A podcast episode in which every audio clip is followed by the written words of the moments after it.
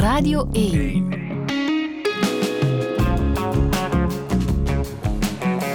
Douche. Met Friede Lesage.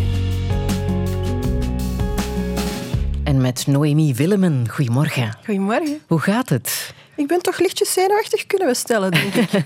En nog een heel klein beetje ziek ook. Klein beetje verkouden en zo. Ja, en dan zit het alle wat, allemaal wat strop in het hoofd. Ja. Ja, maar dat komt wel goed. Je hebt een eh, prachtig kinderboek geïllustreerd. Alle dagen sneeuw. Een boek geschreven door Fleur Pirets. En eh, gebaseerd op eh, de professionele snowboarder Rashida Aulat. Waarom waren ze uitgerekend bij jou terechtgekomen om de illustraties te maken, denk je? Dat is een bijzonder goede vraag. Ik denk, net zoals bij mijn andere boeken van Hanne Luiten, Wilma Wonder, via Instagram. Echt waar? Ik denk Ja. het wel, ja. Ja.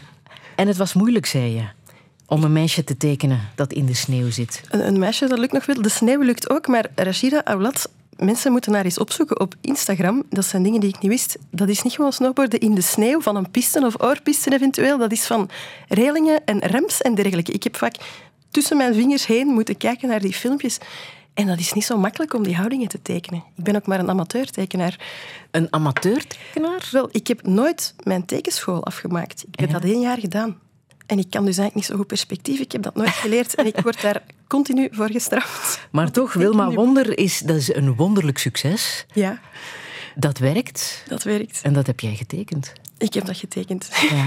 Ben je daar zelf nog altijd een beetje verbaasd over? Ik ben daar ongelooflijk verbaasd over dat dat, dat dat werkt. Het ligt ook heel, heel veel aan handen hoor, maar ik vind, dat, ik vind het, het is een droom. Het is vooral een droom om s'avonds in zoveel kinderkamertjes deel uit te maken van zo'n intiem avondritueel. Dat, dat toucheert mij nog altijd. Je hebt je lezertjes ook ontmoet Ja, onlangs. Hoe was dat? wij hadden een boekenfeest om te vieren dat, dat, dat we drie Wilma Wonderboeken hadden en vijf boeken samen met Hanne. En dat was bijna direct uitverkocht, hoewel het gratis was. En wij lazen daar die boeken voor en die kindjes schreeuwden de woorden mee. Ja, dan, dan, dan zak je door je stoel van, van contentement Ja, en ontroering. Het is inderdaad wel bijzonder dat jij illustreert, want ehm, in jouw professionele eh, loopbaan ben jij historica, wat Ja. iets helemaal anders is. Hè? Dat is enigszins anders. Maar een ook- compensatie die jij nodig hebt? Ja, ik moet heel veel zaken combineren, dus ik doe van alles een beetje. En ik heb de ongelooflijke chance om dat te mogen combineren. Ja. Hoe zou jij jezelf omschrijven? Ja, dat is een... Ik ken deze podcast, deze, dit programma. Ik weet dat dat de eerste vraag is. Ik vind dat een heel moeilijke vraag. Ik heb dat bij gevolg gevraagd aan mijn dochter, die de onvergetelijke woorden sprak. Jij werkt heel veel. En daarom ben je vaak moe en soms ook een beetje humeurig. Ik dacht, oké. ik denk dat dat waar is. Er zijn schrikbarend veel mensen in mijn leven die de voorbije twintig jaar onafhankelijk van elkaar gezegd hebben dat ik hen zo doe denken aan Bridget Jones. En dat is dus niet aan de ravissante actrice Renée Zellweger, maar aan het personage die zich toch enigszins onbeholpen door het leven klungelt. Ehm, en ik denk dat dat enigszins waar is. Ik ben enigszins awkward, denk ik. En ik ben ook erg soepolé. Dat is een woord van mijn grootvader. Ik kook nogal is? gauw over. Zo overkokende Mhm. melk. Ehm, en mijn arme huisgenoten weten dat ik soms al eens ontploft. Is dan meteen over. Maar dat is mijn allerslechtste eigenschap. Maar ik En denk heb je daar een verklaring voor? Hoe dat komt? nogal overprikkeld zijn. Of gewoon, dat zit in mij. Dat zit in mij.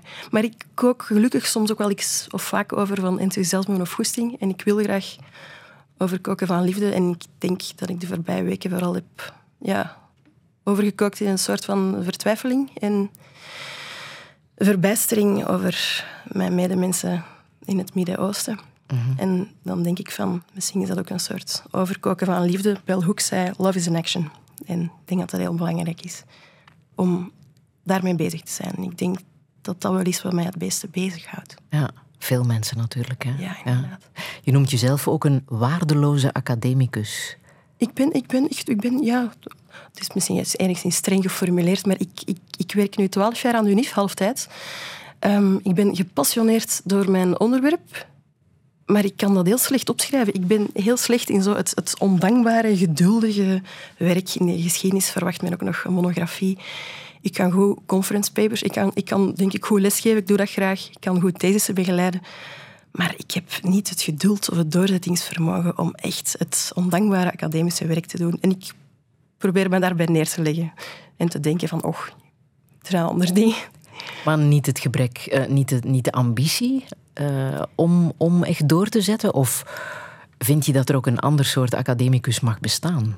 Goh, ik, ik, beschouw me eigenlijk niet echt als een academicus hoor. Ik, ben, ik, ben, ik, ik werk aan de universiteit, maar ik, uh, ik vind, het, ik vind al, alle thema's waar ik mee bezig ben, die aan de UNIF, zijn ook de thema's aan mijn keukentafel en in mijn leven. En dat loopt allemaal erg door elkaar en ik vind dat eigenlijk niet zo'n probleem. Er mogen verschillende... Dat gaat over het moederschap, hè? Ja, geschiedenis van het naoorlogse moederschap. Ja. En dat bestudeer jij thuis tussen de soep en de patatten, om het zo te zeggen. Ja, sinds corona steeds meer. Noemi Willemen, dit wordt een heel fijn gesprek. Welkom in Touché. Dank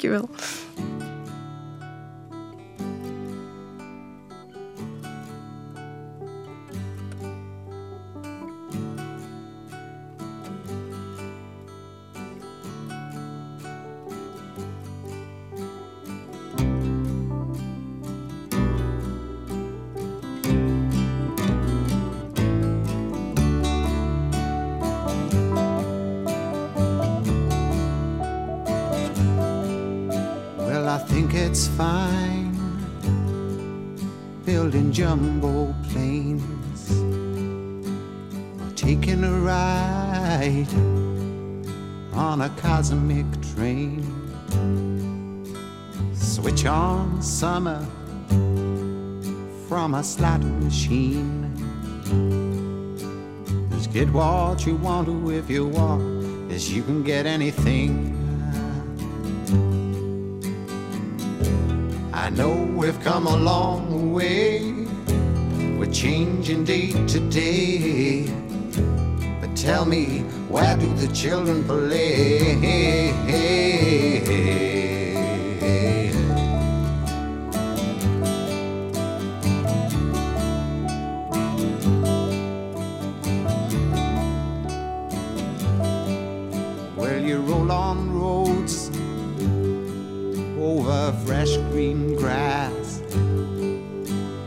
Lorry loads,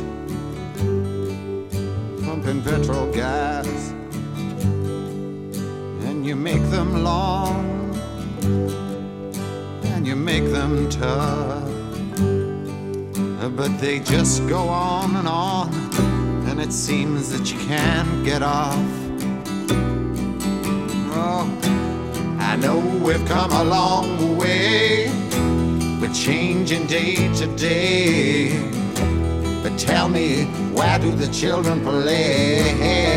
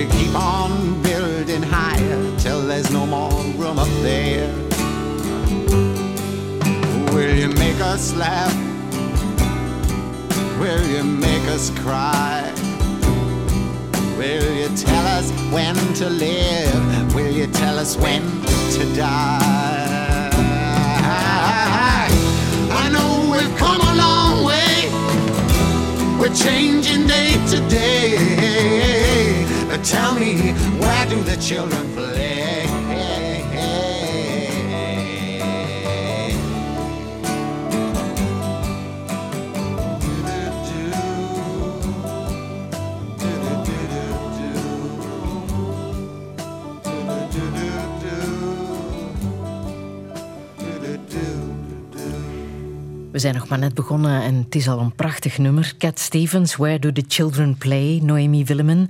Waarom wou je dit laten horen? Omdat ik vind dat er in heel... Dit lied, lied vind ik uh, heel, um, een heel mooie beschrijving van een vraag die mij continu bezighoudt. Eigenlijk, dat is waar al mijn denken over gaat en ook waar ik mee bezig ben ja, in, mijn, in, mijn, in mijn huis. Ik heb daar twee kinderen lopen. Namelijk de vraag... Wat voor een wereld spiegelen we voor, laten we achter voor ons klein mannen. En heel veel vragen over ouderschap worden heel erg verkleind naar die privévraag van wat doe ik in mijn huishouden? Wat doe ik en hoe voed ik ze op? Terwijl het dan een veel bredere vraag is. Ik vind het zo belangrijk om een collectieve dimensie daarin te steken. Niet gewoon die kleine persoonlijke vraag, wil ik kinderen? En als ik kinderen krijg, um, in wat voor een soort ouderschapsstijl ga ik ze dan opvoeden? En uiteraard zijn die vragen belangrijk. Het is heel belangrijk om uh, de vrijheid te hebben om dat ook op jouw manier te doen. Maar je kan er bredere vragen over stellen, denk ik, die heel vaak wegvallen in het debat of die gewoon niet gesteld worden. Wat voor een wereld willen we voor onze kinderen? Welke verhalen geven we ze mee? En hoe bouwen we samen aan omstandigheden waarin alle kinderen waardig kunnen groot worden en waarin ouders ook de kans krijgen om de kinderen die ze krijgen in waardigheid groot te brengen? Het is in zekere zin een vraag die ook aan bod komt in dat kinderboek dat je zo net hebt geïllustreerd. Hè? Alle dagen sneeuw, daarin gaat het over Amira. Mhm. In welke wereld komt zij terecht? Waar speelt zij? Amira is een meisje die heel graag snowboardt en ook um, ze woont met haar, met haar single mama uh, in een flat vlakbij, in, in een setting vlakbij, vlakbij een berg. Uh, en ze, um, ja, ze snowboardt heel graag. En ze doet dat met haar vrienden en ze oefenen samen. En ze stelt vast als er wedstrijden zijn, dat de meisjeswedstrijden veel minder aandacht krijgen. En zij zetten zich samen in, de jongens en de meisjes, om daar verandering in te krijgen. En dat is ook gebaseerd op hoe het echt was. Op een gegeven moment kregen de dames snowboarden veel minder aandacht, maar ook een tiende van het prijzengeld. En als ik Rashida goed begrepen heb, um, is er, er, effectief actie geweest om dat te veranderen. Mhm. En zie je ook meer en meer in de sportwereld dat vrouwensport veel meer aandacht krijgt. Dus wat we lezen in het boek, in het kinderboek, en eh, wat Amira doet, is ook wat Rashida Aulat in het echte leven heeft gedaan. Ja, hoe het gegaan is inderdaad in, de, in, de, in het Ze heeft niet haar haren afgeknipt, maar ze heeft haar stem laten horen. Voor zover ik weet is het niet zo helemaal gegaan als in het boek, maar de, de, de, de, gist, de bottom line is wel dezelfde, ja. Maar hoe belangrijk is het om in kinderboeken ja, de perceptie in de maatschappij te corrigeren? Goh, ik denk dat kinderboeken... Ik denk dat dat, dat belangrijk is. kinderen zijn, zijn, zijn geen... Uh, ik vraag me dat soms af. Ik heb me dat vaak afgevraagd bij zo'n kind van... Bij mijn, bij mijn eigen kind van... Oh, dat hoofdje is nog zo leeg. Wat steek je daar allemaal in? Um, waardoor jij, wat dan misschien ook het verkeerde idee geeft, dat kinderen heel passief letterlijk overnemen wat hij ze geeft. Ik denk dat je een heel breed uh, scala kan geven en dat kinderen ook best kritische luisteraars zijn. Nou, ik denk dat het belangrijk is om verhalen te vertellen die soms ook al eens de horizon openbreken. Um, heel basic. Dit is een verhaal waarin dat er ja, veel oog is voor representatie ook. Um, dat is in onze Wilma Wonder verhalen ook. We vinden dat heel belangrijk. Dat je bijvoorbeeld hier, kinderen met meisje met migratieachtergrond die gaat snowboarden, dat je die niet als een, als een, als een sidekick of als een soort um, ja, een afterthought. Ik ben hier Engels aan het spreken, mijn excuses. Als een, soort, als een soort vriendje van het hoofdpersonage neerzet, maar dat je laat zien van ja, deze kinderen zijn protagonisten. Um, want je leert hen bijvoorbeeld ook al wat feminisme is natuurlijk met dit boek. Dit is een, een boek dat gaat over een heel basic feministisch onderwerp. Een, gender, een heel duidelijke genderongelijkheid. En hoe, dat je daar, ja, hoe dat je daar eventueel iets aan zou kunnen doen. Ik vind het ook heel leuk dat, dat ze samen met de jongens, dat ze samen actie voeren. Ik vind het ook heel leuk dat het ook niet per se gaat om wat dat je wint. Want op het einde, ik mag het misschien niet verklappen, het is niet per se de bedoeling dat, dat, dat, Rashida dan de wedstrijd wint, maar gewoon dat, het, dat, dat ieders plezier en ieders inspanning op dezelfde manier um, geapprecieerd wordt. Ja, en dat het zin heeft om je stem te laten horen. En dat het zin heeft om je stem te laten horen. En vooral ook als collectief. Dat is iets dat ik toch wel belangrijk vind, ook naar mijn eigen kinderen toe. Wij hebben zo vaak de neiging om verhalen te vertellen, en dat is heel belangrijk, hè, over individuen die soms in heel moeilijke omstandigheden exceptionele dingen doen. Dat is mega belangrijk. Ik moet altijd denken aan, de, aan het, uh, het, werk van Danny Neut, die zo de, de helden van het verzet laat zien. Ik heb heel lang lesgegeven in het middelbaar. Wij hebben heel vaak bijvoorbeeld naar de Dossijnkazerne gegaan en verteld, aan, en dat is zo belangrijk aan jongeren, van kijk uit, de nazi's waren doodgewone mensen zoals jij en ik. Ik denk dat we te weinig zeggen dat ook verzetsmensen doodgewone mensen zijn zoals jij en ik. Als je naar die beelden kijkt en, en die verhalen, dat is de kruidenier, dat is de bakker, dat zijn doodgewone mensen die, in wie ergens een vuurtje aanging. Dus dat verhaal moet je zeker vertellen. En dat doen we. Maar ik denk dat we veel te weinig vertellen dat als we als mensen dingen verwezenlijken, dat dat heel vaak als collectief is. Want we hadden het net over academia. U, vroeg, eh, heb je geen ambitie? Um, met mijn cv is het zo. Is het, ik heb absoluut geen cv om enige ambities te hebben. Maar ik heb bijvoorbeeld vrienden die veel beter aan alles volgens het boek doen en publiceren en dergelijke. Maar het is zo'n competitieve omgeving. Ik vind ook in academia, Jan Blommaert zei dat zo mooi, daar is een soort superstercultuur. En wat is de, de heilige graal? Een, een, een artikel dat je publiceert in een A1-journal, dat je zelf geschreven hebt. En op basis van dat soort rankings worden UNIFs dan... Ja, op basis van dat soort cijfermateriaal worden UNIFs dan gerankt. En dan heb je een goede universiteit of een, of een minder goede. Maar dat gaat zo hard in tegen wat dat wetenschap ook in C is. Een collectief bedrijf, waar dat je cumulatief ook dingen samenlegt en in debat gaat. En daar is zo weinig tijd voor. Als je denkt aan... Ik heb zoveel respect voor de slow science movement en Isabel Stenger die zeggen, maar wat is wetenschap als je de tijd niet kan nemen om rustig na te denken en met elkaar in contact te komen en uiteindelijk samen te werken. Ik denk dat we over heel veel zaken veel te weinig benadrukken dat alles wat wij als mensen bereiken heel vaak ook een heel collectieve component heeft. Mhm. En als ik je zo net vroeg, hoe komt het dat ze bij jou zijn terechtgekomen voor de illustraties van dit boek? Zou het misschien ook wel kunnen zijn uh, omdat jij ontzettend veel hebt gelezen en weet over de geschiedenis van het feminisme? Die boekenkast is goed gevuld, denk ik, bij jou. Hè? Ja, dat is waar. Dat is mogelijk. Ja, dat zou kunnen. Ja.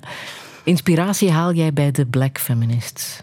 Ja, uh, ik vind het heel. Ik vind black feminists voegen een dimensie toe aan ons mainstream um, feminisme. Ik denk dat het heel belangrijk is, het feminisme bestaat niet. Dat is een mhm. heel brede beweging waarin heel veel verschillende stemmen aan het woord zijn. Als een, een Asita Kanko noemt zichzelf feminist. Ik ook. Er zijn, denk ik, weinig thema's waarover wij het volmondig eens zijn en heel veel thema's waarover wij het niet eens zijn. Um, ik zal daarom niet zeggen dat ik een betere feminist ben als, als zij. Ik vind, ik vind uiteraard vind ik, mijn ideeën, vind ik mijn ideeën beter, want we zijn het niet eens. Maar ik wil zeggen, dat maakt haar niet minder feminist. Ik denk dat het belangrijk is om ook in zo'n beweging te kijken dat er, ook, ja, dat, er ook, dat er ook dissonantie is, maar dat er ook ja, problematische stemmen kunnen zijn. Um, en, en dergelijke. En als je denkt, de, de, bijvoorbeeld het, het klassieke voorbeeld van de suffragetten in de VS, begin 20e eeuw, voor de actie voor vrouwenstemrecht met het expliciete argument dat is toch niet mogelijk dat zwarte mannen vrouwenstemrecht krijgen en wij witte vrouwen niet. Dus het is heel belangrijk om dat breed te zien, denk ik. En dus wat wij onthouden van feminisme is heel vaak zo die fichebakken geschiedenis. De eerste golf, de tweede golf. Um, en ik denk dat dat van feminisme vaak overschiet, of wat we daarvan overhouden, is hetgene dat het het minste schuurt met de samenleving. En dus wij hebben heel sterk een soort neiging om feminisme te reduceren, denk ik, tot ideeën over gendergelijkheid. Die heel belangrijk is. Ik zeg het, verhalen zoals Alle Dagen Sneeuw zijn super relevant. Maar ik vind het belangrijk om ook breder te kunnen kijken. Het is heel... Ik denk dat, vind dat feminisme heel interessant wordt als het de vraag stelt van hoe um, kijken we bijvoorbeeld naar zorginfrastructuren en hoe kijken we naar hoe mensen leven en wat daarvoor nodig is. En um, ik, denk, ik denk dat dat, een, dat dat een heel belangrijk verhaal is, een heel belangrijke vraag is om steeds te blijven stellen. En black feminists gaan ons daar volledig in voor. En hebben verhalen over zorg en over leven die je kan gebruiken bijvoorbeeld voor een zorgcrisis als de kinderopvang of voor, over moederschap, die in wit feminisme veel minder vindt. Omdat die als je kijkt naar... Ik, ik, gooi het niet graag samen, want er zijn altijd dissonante stemmen geweest. Maar bijvoorbeeld het, het, het idee van feminisme van de jaren 70, 80 was... We gaan vrouwen van de haard halen, want daar kunnen ze zich niet ontplooien en dat is saai, stom werk. En vrouwen zijn wel meer dan voortplantingsvaten. En we gaan die de kans geven om zich te ontplooien. En hoe hebben we dat gedaan? Dat moest dan via betaald werk gaan. De Hillary Clinton-generatie, die dat echt uitdragen, die ook te maken kregen met gigantische discriminatie en zich naar boven hebben moeten vechten. Um, maar dat is ook wel een, een verhaal dat of, of, een perspectief dat enigszins alles wat te maken heeft met zorg en moederschap onder de mat geveegd heeft. Want vrouwen mochten niet meer gereduceerd worden tot hun voortplantingsfunctie, mochten niet meer gereduceerd worden tot hun lichaam, moesten kunnen meedraaien met de boys op de grote platformen van het leven. Mhm. ehm, in, in cultuur, in politiek, in het bedrijfswezen.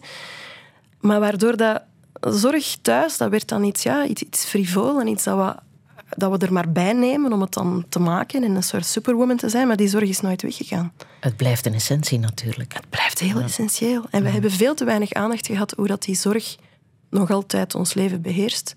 En hoe dat heel veel zeer succesvolle vrouwen, zoals een Hillary Clinton, hun succes ook hebben gemaakt, omdat er andere vrouwen essentiële zorg hebben overgenomen.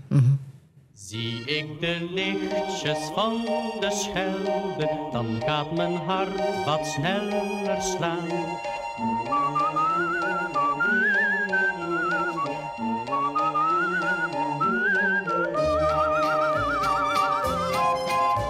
De tijd zit erop en we varen weer thuis. Het duurt nog maar enkele weken. Een paar keer op wacht en dan kom ik naar huis. Dan zullen we elkander weer spreken. Dus dit is de laatste brief die ik je schrijf. Kijk s'avonds maar goed in de krant. Dan weet je precies waar ik ben en ik blijf voordat ik terugkom in het land. Zie ik de lichtjes van de Schelde, dan gaat mijn hart wat sneller slaan. Ik weet dat jij op mij zult wachten en dat je aan de kaai zult staan. Zie ik de lichtjes van de Schelde, is of ik in je ogen kijk zo heel veel liefs vertellen, dan ben ik als een prins zo rijk.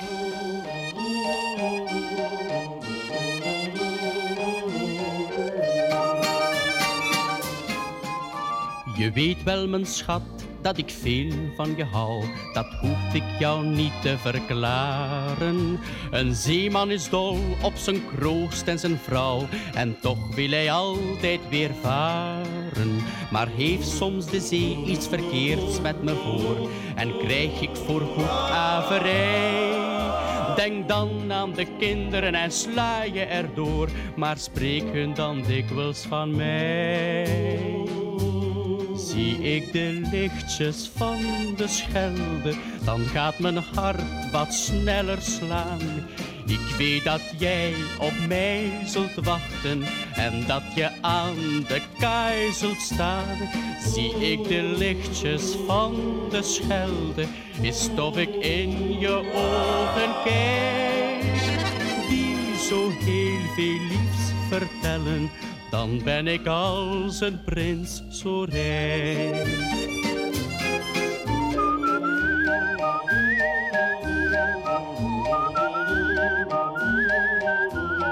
Tra-la-la-la, do-dee-dee-la-la,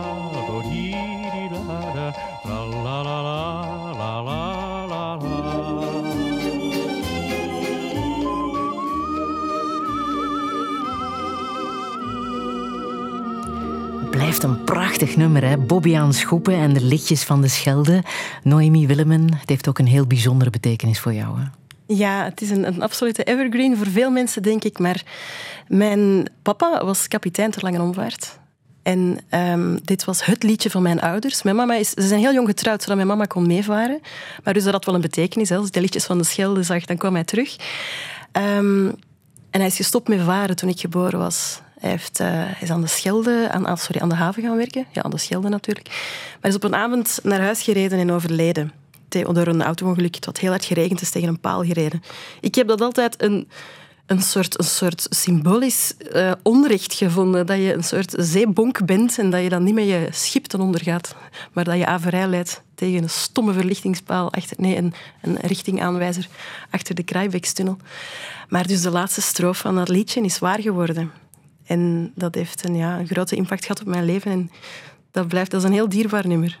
Als je zegt een grote impact op jouw leven, kan je dat omschrijven? Wat dat is geweest? Want je was nauwelijks. Ik was drie jaar en acht maanden. Ah, Ik heb dat nu toevallig onlangs gere- gereconstrueerd voor die, die mooie rouwpodcast Weg. Ik vond het heel interessant om die oefening te maken, want dat is een verhaal dat je eigenlijk zelden hoort. Daarom dat ik het ook wou vertellen. Ehm, ik heb eigenlijk... Ja, hij is gestorven in 87 en dat is heel duidelijk. 2023 niet. Ehm, want ik heb heel vaak gehoord, te horen gekregen, je hebt hem niet gekend. Dus je zult het wel niet geweten hebben. Dat was echt een gedachtegang. Ehm, en dat is voor mij altijd heel vreemd geweest, omdat ik dat, die impact heel erg gevoeld heb. Ik ben opgegroeid in de context van dat gemis. En ik herinner mij het moment niet dat hij stierf. Dat moet een, een meteoorinslag geweest zijn in mijn leven, maar ik, ik heb, dat is een leeftijd waarop dat je dat niet kan vasthouden. Ik heb hem ook niet kunnen vasthouden. Mijn herinneringen van hem zijn weg. Ik heb, zijn, ik, dat ziet, ik heb dat niet in mijn hoofd, terwijl hij eruit zag voordat hij sprak.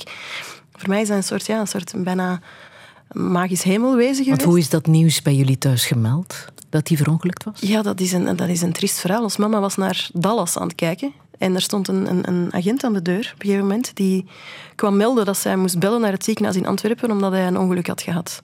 En die agent is weggegaan, maar dus ze zat daar ja, met twee kindjes die lagen te slapen boven op een donderdagavond. Ze heeft aan het ziekenhuis in Antwerpen gebeld en die arts heeft toen gemeld ja mevrouw, u, Karel Willemen is hier zo net overleden. En ja, dan, dat is iets dat wij ons vandaag, dankzij slachtofferhulp, niet meer kunnen voorstellen. Vandaag staat er ook een vangrail waar hij overleden is. Dus uh, verkeersveiligheid is ook wel... We hebben best wel wat stappen gezet. Maar, maar toch uh, voor jouw moeder op dat moment... Ik kan me dat niet voorstellen. Is dat een boodschap waar je totaal niet op voorbereid bent? Ik heb geen... Ja, ik heb geen... Ze zegt dat ook, hè, dat, dat is een blikseminslag. Mm -hmm. Ze is dan ook onmiddellijk een sigaret gaan opsteken. Ze was gestopt met roken. En ze is onmiddellijk een sigaret, een sigaret gaan opsteken. Ik zou dat ook doen. Ik vind dat heel herkenbaar. Maar hoe is voor jou vanaf dat moment het leven veranderd? In de ogen van een kind, hoe, hoe beleef je dat? Ik, herinner, ik heb daar geen vroege herinnering aan. Ik dat, mijn mama zegt dat ik heel, heel, heel angstig geworden ben. Ik was al wat verlegen, maar ik was doodsbang dat, zij, dat, ik haar zou verliezen. Dus ik, ik, ik, hing aan haar vast. Ik ben ook beginnen bedplassen terug, want ik was droog, maar ik ben terug beginnen bedplassen, alsof mijn leven ervan afhing. Um, en ik... Uh, ik, heb daar, ik, heb daar, ik, ik was daar heel erg gehecht aan, aan mijn vader. En ik heb natuurlijk, wat ik zeg, de, de dood werd vergehouden van het leven. Hè. Er zijn nu heel mooie initiatieven zoals Reveil die de dood wat dichter proberen te trekken in het leven. Vandaag zou men dat anders aanpakken, denk ik. Maar dus bijvoorbeeld, ik heb nooit zijn dode lichaam gezien. Ik was niet mee op de begrafenis, wat dan nog toen ja, in een tijd een zeer serieuze, liturgische bedoeling was. Ik denk dat het enige echt heel persoonlijke dat daarin zat, was dat hij, als ik het goed begrepen heb, dat zijn kist naar buiten is gedragen door zijn broers op het scoutslied Ik zeg u geen vaarwel, mijn vriend. Maar dus voor mij was dat heel onwezenlijk dat hij weg was. En ik heb dus echt jarenlang gedacht, ja, maar die, eigenlijk leeft hij nog. En die is weg met zijn boot. En op een mooie dag komt hij terug. En was dat jouw fantasie? Dat was mijn fantasie. Ik heb daar... Die dat had ingevuld? Ik heb daar jaren in mijn bed s'avonds over, zo over nagedacht. Want ons papa moest terugkomen, want alles moest beter worden. Ik heb ook heel vaak, hebben ze tegen mij gezegd, en dat was ook goed bedoeld, van zorg goed voor je mama. En ik denk dat dat een van de manieren was waarop ik ook voor mijn mama wou zorgen. Want als ik me dat dan voorstelde, dan stelde ik mij ook altijd voor hoe blij zij dan zou zijn als zij zou terugkomen. En ik was daar, ik, ik, dat was een fijn moment, weet ik nog. Ik vond dat leuk om dat te denken. Maar dan haalde het leven mij in, want dan vond mijn mama het geluk bij mijn stiefvader. Ook een, ook een weduwnaar. En ik dacht, ja, zo niet, hè. Dit was wel niet de afspraak. Um, ik, ik, vond dat een heel vriendelijke mens, maar ik vond wel ook echt dat hij mocht beschikken, want mijn fantasie liet dat niet toe. Hij zou terugkomen, jouw papa zou terugkomen, dus ja. daar kon geen stiefpapa daar moest ineens bij jullie inwonen. Hm. En dat, uh, hij, heeft niet, hij heeft nooit bij ons ingewoond hoor. Ze hebben altijd, omdat hij ook drie dochters had, drie veel oudere dochters, die ook net hun mama verloren waren. Dus dat was een hele puzzel. Maar voor mij was dat, dat, um, dat was het einde, wat maakte het heel definitief. Ik heb denk ik uitgesteld, gerouwd voor mijn vader en gerouwd om die, die fantasie. Het werd definitief dat het, dat het niet meer terugkwam. En dat, uh, ik herinner me dat. Ik was daar heel verdrietig over. Dat was heel, dat was heel moeilijk. En dat is grappig eigenlijk. Allee, grappig, dat is zo'n moment dat dan vaak vanuit het perspectief van de volwassene wordt gezien van ah, nieuw begin. Hè. Eindelijk nieuw geluk en fijne momenten na zo'n groot verdriet. Want hij was zijn echtgenote verloren aan verschrikkelijke kanker. Maar ik heb, dat, ik, heb, ik heb dat zo niet ervaren, hoewel ik dat mijn mama heel erg wou gunnen. Maar ik heb daar wel moeite voor moeten doen. Ik ben daar ondertussen mee verzoend. En dat is niet zo moeilijk, want mijn stiefvader is een ongelooflijke schat. Maar dat heeft toen wel even wat voeten in de aarde gehad. Maar ook dat, hè, dat gegeven dat um, jouw stiefvader en jouw moeder beide mensen waren die een traumatisch verlies hadden hm. meegemaakt. Het was dus geen samengesteld gezin vanuit een scheiding of, een, of een breuk, maar vanuit een, vanuit een verlies. Hm. Dat moet ook iets helemaal anders zijn om te beleven als samengesteld gezin. Ja, ik denk dat je... Die, je, ziet alle twee, je ziet allemaal, want wij waren dus in totaal waren we met zeven. Hè? Mijn ouders en ik en mijn zus. Mijn zus is één jaar geworden tussen de dood van mijn vader en zijn begrafenis. Dus haar verlies was denk ik nog veel mistiger dan het mijne. En mijn stiefzussen waren ja, eind tieners, beginnende twintigers die zo hun eigen leven begonnen en die hun mama verloren waren aan kanker. Maar je zit dus met zeven mensen in verschillende levensfases, met hun eigen trauma, met hun eigen verdriet, met hun eigen ja, zoeken naar een plekje. Dat is niet zo makkelijk. En die afwezigen waren heel aanwezig, denk ik. Die aanwezigen waren bijzonder geliefd. Hè. Die, Ja. Die, ja, die stonden ook samen op de kast met heel mooie foto's. En ehm, ik Werd daar veel over gepraat? Daar werd wel zeker over gepraat. Ja, die waren ook altijd, dat heeft mijn familie fantastisch goed gedaan. Die waren altijd zeer aanwezig. En die mekaars verdriet kennen helpt ook om te beseffen dat die anderen heel belangrijk zijn. Hè. En dat, ehm, ja, als, ik, ik, ken heel, ik ken heel het verhaal bijvoorbeeld van, van Anne, de mama van mijn stiefpapa. Van de mama van mijn stiefzussen, sorry, de vrouw van mijn stiefpapa. Ehm, en je ziet die dan ook mee graag. En je probeert dat dan ook mee te koesteren, omdat je weet van, dat is hier belangrijk. Het was 1 november hè, van de Ja. week. Is dat voor jou nog een bijzonder moment om daaraan terug te denken? Ik moet zeggen dat ik op 1 november misschien eerder aan mijn... eh, ik, heb, ik heb, mijn neefje is gestorven en de grote liefde van mijn andere neefje. Dat zijn zo twee heel recente, veel te jong gestorven mensen. Misschien denk ik eerder aan hen. Ik ben op 1 november, sinds Reveil bestaat, ben ik eigenlijk altijd heel blij. Omdat dat zo'n mooi project is, dat op zo'n prachtige manier afscheid en verlies ehm, bespreekbaar maakt. En Dat is wat Reveil doet. Hè? dat is wat Ja. Doet. En daar Een soort re- rouwrevolutie ik creëren. vind dat prachtig. Ik vind dat zo schoon en zo ontroerend. En ik ben er ook altijd heel graag bij. Maar als ik dat zo hoor, is er heel veel dood in jullie familie geweest al. Ja, wij hebben toch wel... eh, er, er is wel wat gepasseerd. En ja, mijn, mijn onkel en mijn tante zijn overleden aan, aan kanker. Of papa is gestorven. Mijn, mijn, ehm, mijn neefje is een van die jongens die bij het stappen verdronken is. En ook vermist geweest is. Dat was een heel, heel bevreemdende ervaring. Ehm, en dat doe je wel nadenken. Hè? Dat doe je wel nadenken. En ja, onlangs is Eva gestorven. Ehm, mijn aangetrouwde nichtje. Dat doe je wel nadenken over de fragiliteit van het leven. En dat je ja, dat snel voorbij kan zijn en dat je elkaar heel graag moet zien.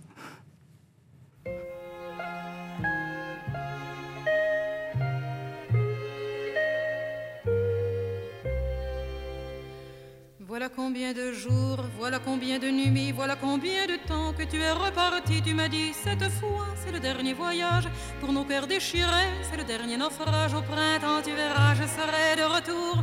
Le printemps, c'est joli pour se parler d'amour.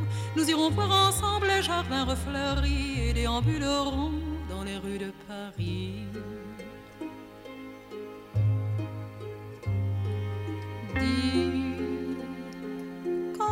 Reviendras-tu? Dis, au moins le sais-tu que tout le temps qui passe ne se rattrape guère, que tout le temps perdu ne se rattrape plus. Le printemps s'est enfui depuis longtemps déjà, craque les feuilles mortes, brûle les feux de bois. À voir Paris si beau dans cette fin d'automne, soudain je m'alanguis, je rêve, je frissonne, je tangue, je chavire et comme la rengaine. Je vais, je viens, je vire, je tourne, je me traîne. Ton image me hante, je te parle tout bas. Et j'ai le mal d'amour, et j'ai le mal de toi.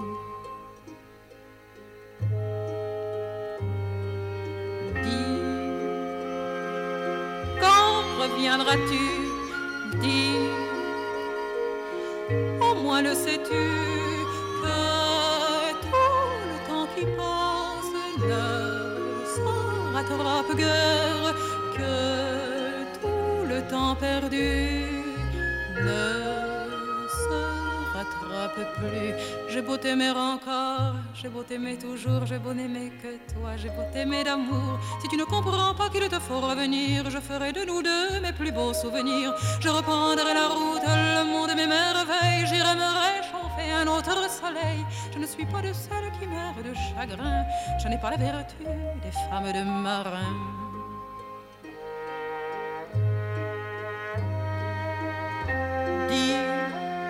Mais quand reviendras-tu? Dis, au moins le sais-tu que tout le temps qui passe ne s'en rattrape guère, que tout le temps perdu ne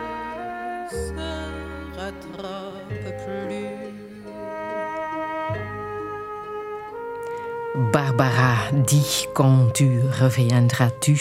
Over het uh, verlangen naar haar geliefde Noemi Willemend. Het is een nummer met een betekenis hè, voor jou. Ja, er is ook niemand die het kan zingen zoals Barbara. Nee, hè? Ja, ik heb, ik heb, uh, het, voor mij verwijst het dus, dus heel lang naar het, het wachten tot papa terugkwam en dat ging dan niet gebeuren. En ik heb, um, ik, ik, heb, ik heb ja, heel moeilijke jaren gekend. Tot mijn ja, de helft van mijn twenties waarin de tijd gestold leek, waarin ik wachtte tot het beter ging. En dat is gelukkig nu beter. Tot je twintiger jaren, dat is ja, heel erg lang. Heel erg lang, ja. En ik heb tot, tot ver into mijn twenties. En ik heb... Um, ik, hou het, ik hou ervan als op het einde zeg van... Als het zo ziet, als het dan toch niet terugkomt, op een gegeven moment moet je dat dan beseffen. Hè? Dat, ja, ik, op een gegeven moment besefte ik van al mijn, mijn jonge jaren gaan hier voorbij. Um, er mag nu wel eens iets anders gaan komen. En tijd heelt. Hè. Tijd, tijd heelt met, en met boterhammen. En um, met de liefde van anderen um, heelt de tijd ook wel. Maar je kan ook in de bliksemschicht van je trauma blijven vastzitten. En dat kan heel erg lang. Ik ben blij dat ik daar ergens toch ben uitgeraakt. Maar ik wil niet zeggen dat ik het zelf, dat ik het zelf gedaan heb. Ik had een heel goede omgeving. Want hoe diep heb je gezeten? Ja, toch nogal diep. Ik heb zo... na de komst van mijn stiefvader, heeft het, het geluk van mijn ouders, heeft, heeft eigenlijk toen ja, kort geduurd. Want na, na, na enkele jaren kreeg mijn mama um, heel agressieve borstkanker. En dat was, denk ik, voor iedereen die erbij betrokken was. Um, ja, als je al geweduwd bent, als je al een ouder verloren bent, dat is, dat is zo een, een, een, een, een shock. En dus dat, um, dat was een heel, heel moeilijke periode. Dat was het begin van mijn tienerjaren, die denk ik altijd al lastig geweest zouden zijn, omdat ik nogal een gevoelig kind was en al wel een rugzak had. Maar dat was heel erg moeilijk. En ik denk, het was voor niemand voor ons een optie dat dat slecht zou aflopen. Je hebt dan natuurlijk niet te kiezen, maar je probeert dat dan af te dwingen. En ik denk dat wij allemaal erg ons best hebben gedaan om flink te zijn en om elkaar te sparen. En dat is heel erg goed bedoeld. Maar natuurlijk, als je elkaar spaart... Ik heb mijn ouders heel erg willen sparen, ook van, van mijn beleving. Je wilde niet extra belasten met je eigen gevoel, maar dan ontzeg je natuurlijk ook de kans om te begrijpen wat er in je omgaat en om heel belangrijke ervaringen te delen. En ik, ik, ik, was, ja, ik was heel erg op mezelf teruggetrokken. En zeker zo eigenlijk in de periode nadat duidelijk werd dat ze erdoor kwam, um, ben ik volledig gedecompresseerd. En kwam zo al die, die bagage van het, het verleden echt wel in mijn nek terug. En ik, ik, ik, ik, hield het niet meer, ik hield het niet meer together. Ik, ik, kon niet meer zo het flinke kind zijn dat ik probeerde te zijn. Um, en ik ben mij toen heel erg destructief gaan gedragen. Wat dan natuurlijk niet helpt, want dan voelt je je dus niet beter. Maar dan diept je gewoon je, um, ja, je miserie verder uit. En na een tijd krijg je dan ja, dat je niet meer weet van wat was er nu eerst, het donker dat in mij zat of het donker dat ik naar binnen heb gebracht en dan beland zo in een cirkel. Dat was heel erg moeilijk. Ik voelde mij ook verschrikkelijk eenzaam, zo die, die zogenaamde zorgeloze jaren in Leuven, als het leven dan moest beginnen. Oh, ik was zo doodongelukkig en ik kon heel weinig aansluiting vinden met mijn, met mijn peers. Um, en ik heb, dan, ja, ik, heb daar, ik heb daar wel hulp voor gezocht, maar ja, 1997 is ook 2023 niet. Want over borstkanker in een tijd was er niet de begeleiding die er vandaag is. Niet het besef dat dat ook een grote mentale impact heeft op de hele omgeving. Dus wij zijn daar, ja, ik heb daar, ben daar wat alleen mee geweest. Maar ook later, ja, 2007 is ook 2023 niet. Dus ik heb heel lang gezocht, wanhopig, naar hulp. En, en die was ook niet altijd zo... Die heeft mij niet altijd geholpen. Ik heb vaak, als ik dan zei van dat, ik, dat, dat, in recurrent, wel eens, hoe moet je dat zeggen, dat ik zo wat cyclisch in depressie zakte, dan kreeg ik op een gegeven moment een heel haastige diagnose van ja, dan zal je wel een bipolaire stoornis hebben. En dan kreeg ik lithium, wat een heel zware diagnose is, met heel zware medicatie, waar ik dubbel van ging zien. Um, waar ik na een tijd ook mee gestopt ben. En dat heeft zich ook absoluut niet... Um, ik heb absoluut later nooit meer uh, kunnen vaststellen dat dat is wat er met mij scheelde. Ik, ik had veel meer gehad aan, aan, aan een effectieve hulp bij dat trauma. En met mijn, bij mijn razende geest. Um, die ik ook al daarvoor had, die ik van mezelf heb. Ik heb onlangs de diagnose ADHD gekregen. En het is te zeggen, nee, ik heb die gekregen in 2008. Ik heb die dan 15 jaar genegeerd, omdat ik daar ook het verkeerde beeld van had. Ik dacht, ADHD, dat is iets voor bewegelijke jongetjes. We weten nu dat ook meisjes dat krijgen, dat dat dan een ander ehm, verloop kent of een andere uit, uitwendige vorm kent. Ehm, dus ik, ja, ik, heb een hele, ik heb een heel dubbele verhouding met zo de, de psychologische hulp. Ik kan er heel duidelijk van zeggen dat ik het verschrikkelijk vind dat er voor de jeugd zo'n wachtlijsten zijn. Ehm, en ik hoop dat er vandaag ook, ja, ook naar een breder plaatje wordt gekeken. Ik, er is, de oorzaak voor mijn problemen is heel vaak in mij gezocht. Terwijl ik denk dat, dat, dat het iedereen had geholpen als we zo'n beetje breder gekeken van wat is er nu eigenlijk gebeurd. Um, en als ik denk wat heeft mij geholpen, dan was het minder de, de, de, antidepressiva die ik ooit genomen heb, dan een omgeving die mij heel graag zag. Mijn maten in Leuven. Um, Giro Rijmenan, de beste sinds 1947. um, ik neem het niemand kwalijk die mij toen losgelaten heeft, omdat ik ook echt onhandelbaar was. Maar ik, ben, ik heb een, een niet terug te betalen schuld uitstaan bij al mijn vrienden die mij zijn blijven bijstaan. En hoe ging het studeren dan? als je in Leuven zat? Dat is een heel goede vraag. Uh, niet. Niet. Ik ging niet naar de les. Vierkant niet. Um, maar ik had dan de chance dat als ik heel hard mijn best deed tijdens examens, dat ik er wel doorgeraakte. Maar ik heb bijvoorbeeld ik heb mijn eerste jaar getrist. Want het ging niet. Het, het was onmogelijk. Ik, ik, ik, had mijn, mijn, ik heb mijn middelbaar redelijk goed volgehouden. Maar als ik dan alleen in Leuven zat, dan, dan, dan zakte ik echt helemaal in elkaar. En ja, dat ging niet. Ik zat, ik zat in een andere wereld. Um, en jouw studiekeuze, hoe heb je die gemaakt? Ah, mijn geschiedenis, dat, dat, dat, dat was ook, ook, in, ook in duistere tijden kan je heel helder kiezen. Ik heb geschiedenis gekozen omdat ik... Um, ja, dat is, dat, is een, dat is een diepe liefde. Ik was er als kind ook in geïnteresseerd. Misschien als je zo als kind een, een, een ouder verliest of zo, dat je dan meer de neiging hebt om achteruit te kijken en dat je dan misschien meer met het verleden bezig bent. Ik vraag me dat altijd af, zit daar zo een soort connectie. Maar ik had in het, het vijfde middelbaar waaide binnen in de klas mevrouw Konings. Mevrouw Konings was een briljante en ravissante verschijning. En die, dat was ook een, een ambetante leerkracht. Hè. Heel veel van onze leerlingen zeiden, oh, die is zo veelijzend. Maar die zag iets in mij. En je kan als leerkracht soms zo een verschil maken door... Ja, je kan een lichtje aansteken in jonge mensen. Zij was dat jouw redding, dat was, denk je? Dat heeft mij ook geholpen, mm. ja. Zij was de reden dat ik geschiedenis ben gaan studeren.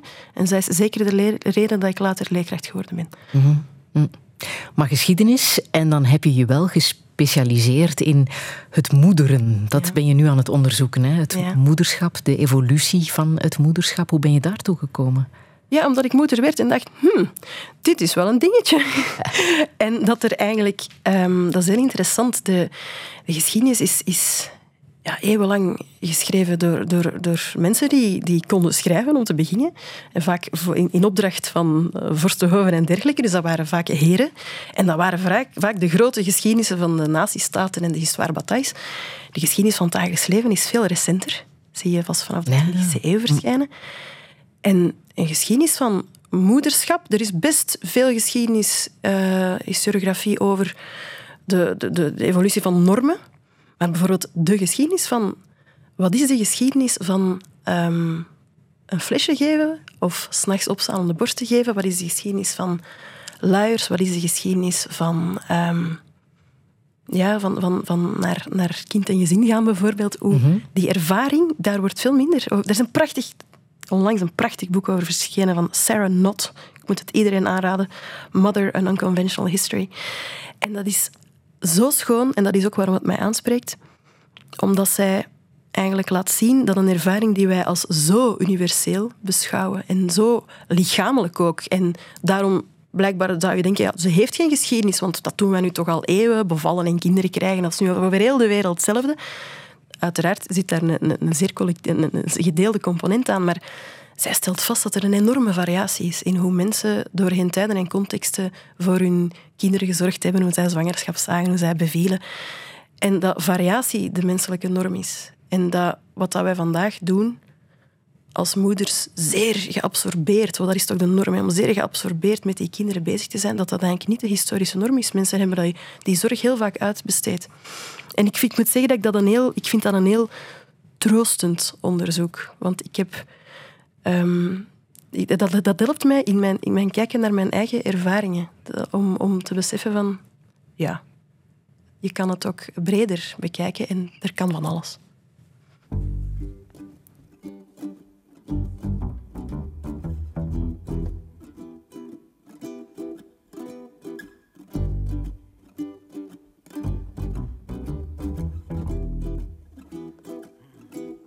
Well, we're marching out the old toward the new century.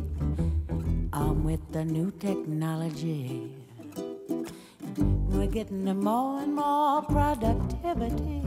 Some say things are looking up for prosperity. But if everyone is gonna get a share this time, our mentality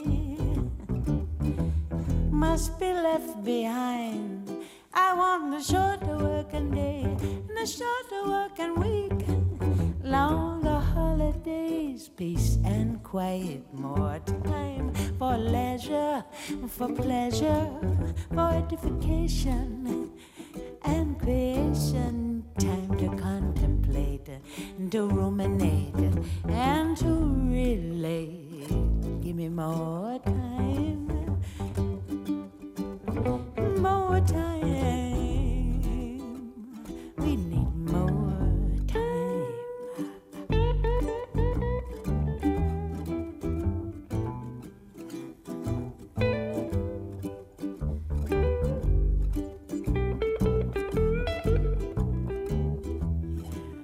Full time will abolish unemployment, revolutionize labor deployment.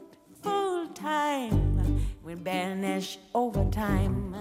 Let everybody get to work this time. We need a higher quality of levity, and we need it now.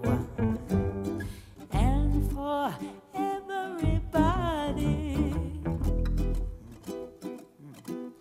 I want the shorter working year, the shorter working life.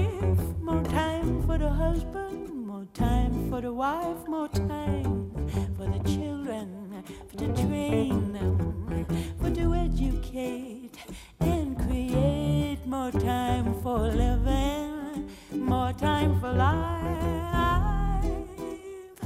Give me more time.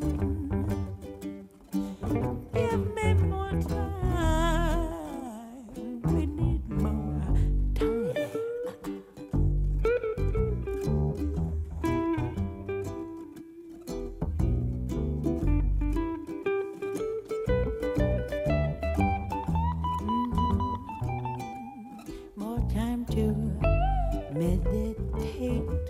concentrate, ruminate, recreate, and relate, and create.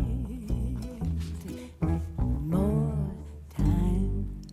More Time van Madeleine Peyrou, een nummer dat we allemaal wel willen meezingen. Ehm, geef ons meer tijd voor kwalitatief leven, Noemi Willemen. Ja, dat willen we toch allemaal, hè? Ja, het li- lijkt mij weinig dingen die, die veel mensen toch eh, delen. Ik, dat is zo de, als, we hadden het net over moederschap. Ik, dat is zo een ervaring die je dan zo vaak hoort. Dat is zo- zo'n piekmoment in het leven waarin dat je blijkbaar nooit tijd lijkt te hebben. En een soort druk, druk, druk deu- deurencomedie. Maar dat is niet eigen aan ouderschap. Hè. Singles hebben dat ook. Iedereen... En hoe komt dat, dat we ons die tijd niet gunnen om gewoon te leven? Ja, dat is een bijzonder goede vraag. Ehm, ik, ik denk dat we... Ja, we zitten in een tijdsgevricht waarin we werk op een soort piedestal zetten die bijna komisch is. Sarah Jeffrey heeft daar een fantastisch boek over geschreven met de schitterende titel Work Won't Love You Back. en dat verwijst naar hoe wij vandaag... Je moet niet alleen werken. Als je denkt aan ons... Allee, ik- ons grootvaders gingen 40 jaar werken in de fabriek of bij de post. Of, je hoorde die niet zeggen... Oh, mijn, mijn bedrijf, dat is echt mijn familie. De post moest dat ook niet zeggen, van wij zijn één grote familie. Dat hoor je vandaag. Je hoort vandaag, hoor je je in je werk te realiseren. Je hoort je werk graag te zien. Dus je moet ook voor je werk een soort emotionele arbeid verrichten. Ik vind dat, ik vind dat heel interessant. Tegelijkertijd loopt dat werk ook heel erg over in ons dagelijks leven, want je wordt via mo- moderne technologie continu, moet je je mails checken en, en dergelijke. Maar ook in ons dagelijks leven zijn wij ook heel de tijd bezig. En ik denk dat we... We werken vandaag veel meer dan enkele gene- generaties terug, toen vader betaald ging werken en moeder onbetaald thuis werkt. Vandaag zijn we van dat kostwinnersmodel naar een tweeverdienersmodel gegaan, waarbij moeder ook betaald gaat werken. Of dat is toch alleszins het, het, het ideaal. In het, in het, het heteronormatieve kerngezin, die bubbel van vier die we zo als, als, eh, als samenlevingspilaar zien. Maar dus wij werken meer dan ooit. Dat zorgwerk is natuurlijk niet verdwenen. En wat hebben we gekregen in de plaats? de work-life balans. En als u mij toestaat, is dat nu een concept dat ik graag hier ter plekke een pleidooi voor zou voeren om dat vierkant in de vuilbak te kegelen. Waarom? Waarom? Wel, ten eerste is het cool. Want work en life worden daar uit elkaar gehouden.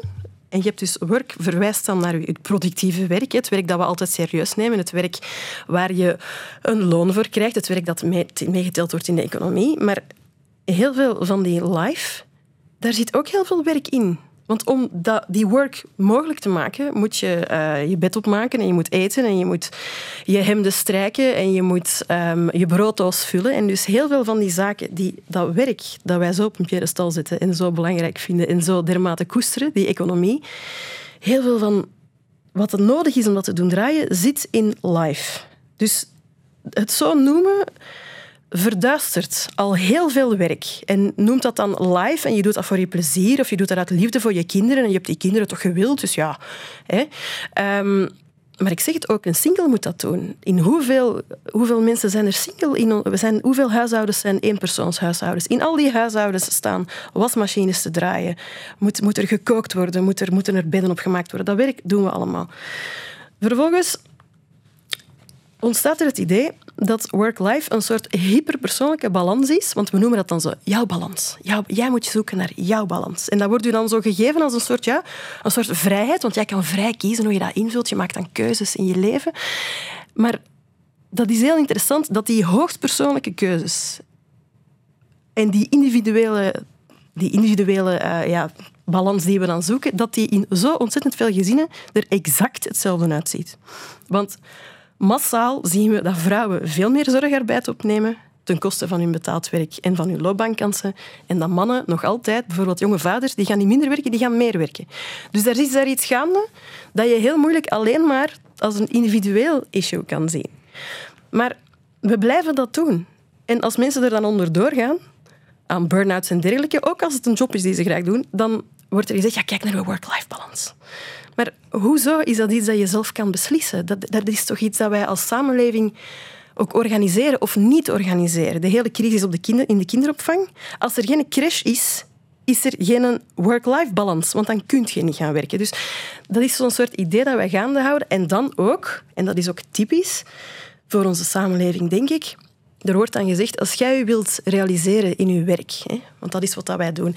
Ik moet eerlijk zeggen, ik moest nadenken over, want ik had enige schroom om hier te zitten. Ik moest nadenken over wat verbindt nu alle gasten van Touché. Wat dat hen verbindt, denk ik, een van de zaken die hen verbindt, denk ik, is dat zij veelal betaald werk doen dat zeer gewaardeerd wordt of nuttig bevonden wordt of ehm, waar ze hun passie in kwijt kunnen, waar ze voor bewonderd worden. Maar dat zijn de mensen die wij aan het woord laten over werk. En dat, dat zijn degenen die mogen vertellen over werk. Maar het gaat heel zelden over al die anderen die ons werk mogelijk maakten, maken. Ik stond hier daarnet aan de ingang van de VRT. Je moet je dan aanmelden. En daar lag nu toevallig, viel mijn oog op een lijst met twintig namen die duidelijk niet van Belgische origine waren. En dat was de lijst van, van het poetsbedrijf, waaraan de VRT haar poetswerk uitbesteedt. Maar over, over hen gaat het nooit. Het gaat nooit over de mensen die de dromen van anderen waarmaken. Wij stellen ons nooit de vraag: wat is de work-life balance van mensen, heel vaak vrouwen, heel vaak mensen van kleur, die bij nacht onze kantoren poetsen en onze operatiekamers? Gaan wij ervan uit dat hun geest gevoed wordt, dat zij zich realiseren hoe zit het met hun work-life balance? En dus dat idee van de work-life balance maakt heel veel onzichtbaar, dat zichtbaar zou moeten zijn. Radio e. 1.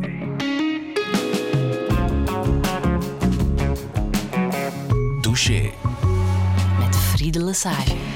En met Noemi Willemen. Ze is de illustrator van het kinderboek Alle dagen sneeuw. Een verhaal over gendergelijkheid. Tegelijk is ze ook historica en bestudeert ze de geschiedenis van het moederen. Want de functie van de moeder is doorheen de jaren behoorlijk geëvolueerd. Zelf had ze ook andere verwachtingen van het moederschap, maar hoe moet het verder? Wat is een goede work-life balance en wat met de rol van de vader? Dit is Touché met Noemi Willemen. Een goede middag. Today, my body was a TV'd massacre. Today, my body was a TV'd massacre that had to fit into sound bites and word limits. Today, my body was a TV'd massacre that had to fit into sound bites and word limits filled enough with statistics to counter measured response. And I perfected my English and I learned my UN resolutions. But still, he asked me, Ms. Ziada, don't you think everything would be resolved if you would just stop teaching so much hatred to your children? Pause. I look inside of me for strength to be patient, but patience is not at the tip of my tongue as the bombs drop over Gaza. Patience has just escaped me. Paused. Smile. We teach life, sir. Rafif, remember to smile. Pause. We teach life, sir. We Palestinians teach life after they have occupied the last sky. We teach life after they have built their settlements and apartheid walls. After the last skies, we teach life, sir. But today, my body was a TV'd massacre made to fit into sound bites and word limits. And just give us a story, a human story. You see, this is not political. We just want to tell people about you and your people. So give us a, a human story. Don't mention that word apartheid and occupation. This is not political. You have to help me as a journalist to help you tell your story, which is not a political story. Today, my body was a TV'd massacre. How about you give us a story of a woman in Gaza who needs medication? How about you? Do you have enough bone broken limbs to cover the sun? Hand me over your dead and give me the list of their names in 1,200 word limits. Today, my body was a TV'd massacre made to fit into sound bites and word limits and move those that are desensitized to terrorist blood. But they felt sorry. They felt sorry for the cattle over Gaza. So I give them UN resolutions and statistics, and we condemn and we deplore and we reject. And these are not two equal sides occupier and occupied, and a hundred dead, 200 dead, and a thousand dead. And between that war crime and massacre, I vent out words and smile, not exotic. Smile, not terrorist. And I recount, I recount a hundred dead, 200 dead, a thousand dead. Is anyone out there? Will anyone listen? I wish I could wail over their bodies. I wish I could just run barefoot in every refugee camp and hold every child, cover their ears so they wouldn't have to hear the sound of bombing for the rest of their life the way I do. Today, my body was a TV'd massacre, and let me just tell you, there is nothing your UN resolutions have ever done about this, and no soundbite, no soundbite I come up with, no matter how good my English gets, no soundbite, no soundbite, no soundbite, no soundbite will bring them back to life. No soundbite will fix this. We teach life, sir. We teach life, sir. We Palestinians wake up every morning to teach the rest of the world life, sir. Een bommetje is dit, hè? Ja. Rafif Ziada. Zij is een uh, Palestijnse slampoet die in Londen woont, denk ik, op dit moment. Ja. En dit is een tekst die ze in 2011 al uitsprak. Noemi Willemen, je wou het nu laten horen. Ik wou dat nu laten horen, ja. Ik heb dat ook al vaak laten horen, ehm, ook op mijn Instagram, de voorbije jaren ook. Ik denk dat het een tekst is die duidelijk maakt dat ook al wat dat we vandaag zien, ook al is wat dat we vandaag zien hetzelfde op steroïden, het is niet nieuw. Ehm, ik ben zoals zoveel, ik heb het daar straks al gezegd, ik kijk met ongelovige ogen naar wat er gebeurt. Ehm, en ik ben, ja, als, als historicus moet je, moet je verwelkomen dat we zaken willen bekijken als complex. Dat je de geschiedenis niet laat stollen. Dat je verschillende invalshoeken neemt. Dat je, Bruno de Wever zegt dat heel mooi in de podcast. Het inzicht, revisionisme is eigen aan de geschiedenis. Je schrijft die, je herschrijft die, je zoekt. Maar ik vind het opvallend dat we over deze situatie heel vaak zeggen dat het complex is, zonder die complexiteit ook uit te leggen en verschillende stemmen aan bod te laten. Ik vind dat we daar heel veel kansen laten liggen, ook in onze berichtgeving, ook door onze beleidsmakers. En ik moet zeggen, ik ben absoluut voor de nuance en het, uh, de moeilijkheid ook om te begrijpen. Natuurlijk, hoe, je, moet, je, je moet proberen te begrijpen wat het leed is van een volk dat in een, uh, dat in een staat woont die gebaseerd is op trauma, uiteraard. Dat is, je bent een mens, dus je doet dat. Maar ik, in al die complexiteit en in al die lastigheid kan ik mij toch ook niet ontdoen van het idee dat simpele vragen soms ook al wel eens nuttig kunnen zijn. En ik stel mij dan de vraag, als het mijn kinderen zouden zijn die onder het puin lagen, zouden we deze gesprekken dan ook aan het voeren zijn? Zouden we dan ook aan manen tot, ja, toch voorzichtigheid zou het woord humanitaire pauze dan überhaupt een term zijn die we zouden gebruiken als mijn stad um, ja, belegerd werd en de Gentenaren zouden schuilen in het UZ Gent. Wat voor... Er zou toch al een hele firme terrorist tunnels eronder moeten gegraven hebben voordat we toestanden dat al die gevluchte burgers samen met hun ziekenhuis gebombardeerd werden en hun universiteit en de bakkers. En wij zien Palestijnen als... Um, in het beste geval, denk ik. In Ramsi Nasser zei dat mooi. Wij zien hen in het beste geval als, als slachtoffers zonder naam. Maar dus ook als, als, als lichamen, als, als jammere, passieve actoren. Het gaat nooit over Palestijnse vreugde of over Palestijnse liefde of over wat als zij zegt over leven. Verdorie. Um, en um, het, het, lijkt mij, ik vind dat zo'n belangrijke vraag als het over ons zou gaan. Als het over ons zou gaan, zouden we dan oproepen tot een staakt het vuren? Ik denk evident. Maar als het over ons zou gaan, zouden we dan tevreden zijn met de vrede als we weten dat die vrede voor de Palestijnen al sinds de eerste Palestijnse catastrofe, de Nakba, in hetzelfde jaar dat de mensenrechten getekend werden. Dus die hebben voor hen sowieso nooit echt gegolden. Idem voor de apartheid trouwens, in Zuid-Afrika. Die zijn van hetzelfde jaar als de mensenrechten. Um, als het over ons zou gaan, Zouden we dan vrede willen als we weten dat die vrede betekent dat er een openluchtgevangenis is, waarin vluchtelingenkampen zijn? Gewoon dat al. Er is een openluchtgevangenis met 2 miljoen mensen in en daarin zijn er vluchtelingenkampen. Misschien ook al iets dat we kunnen ons afvragen van waarom, waarom is dat zo? Waarom laat je dat bestaan? het aantal calorieën wordt daar door Israël um, bepaald. De elektriciteit valt daar heel vaak uit. Er zijn ook in vredestijd. Zeer veel mensen die gevangen worden genomen, mensen die gedood worden. Heel veel kinderen dit jaar. En ook in de Westbank, waar er geen Hamas te bespeuren is. Gaan de settlements door, ook in vrede. Die zijn nooit gestopt. Je moet maar naar een kaart kijken. Gewoon de kaart. Sinds 1948. Het, weg, het wegvallen van Palestijnse gebieden. Men heeft het nog altijd over een twee-staten-oplossing, maar die wordt gewoon virtueel onmogelijk. Zouden we dat aan onze kinderen willen uitleggen dat er zoiets is als een een, een, land van hoop en dromen voor een volk dat eeuwenlang onderdrukt en vervolgd is, dat gebouwd is op een massagraf vol kinderen.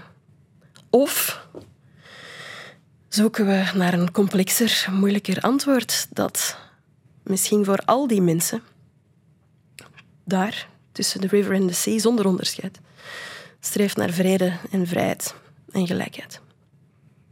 En wat je zegt, hè, hoe is het om moeder te zijn, daar en nu? Ik kan mij er, dit, ik kan mij er niks bij voorstellen. Het is, het is, niet, het is, niet, te, het is niet te bekijken. Ik, ik, ik zeg het, ik heb, ik heb nog ergens de buffer, want die, die, die, kindjes lijken niet op de mijne, maar ik denk dan aan mijn buren in de Brugse Poort. Hun kindjes lijken helemaal op de kindjes van Gaza. De kindjes van Gaza die lopen bij ons door de, bevrijdingslaan. En geen jaar geleden stonden de jonge mensen daar ja, ongeveer een jaar geleden te dansen en te feesten voor de overwinning van het Marokkaanse elftal op 2K. En dat, ging, dat voelde je, dat ging over veel meer dan voetbal. En wie zich het misschien herinnert, dat elftal, de Atlasleeuwen, hadden heel vaak een Palestijnse vlag bij.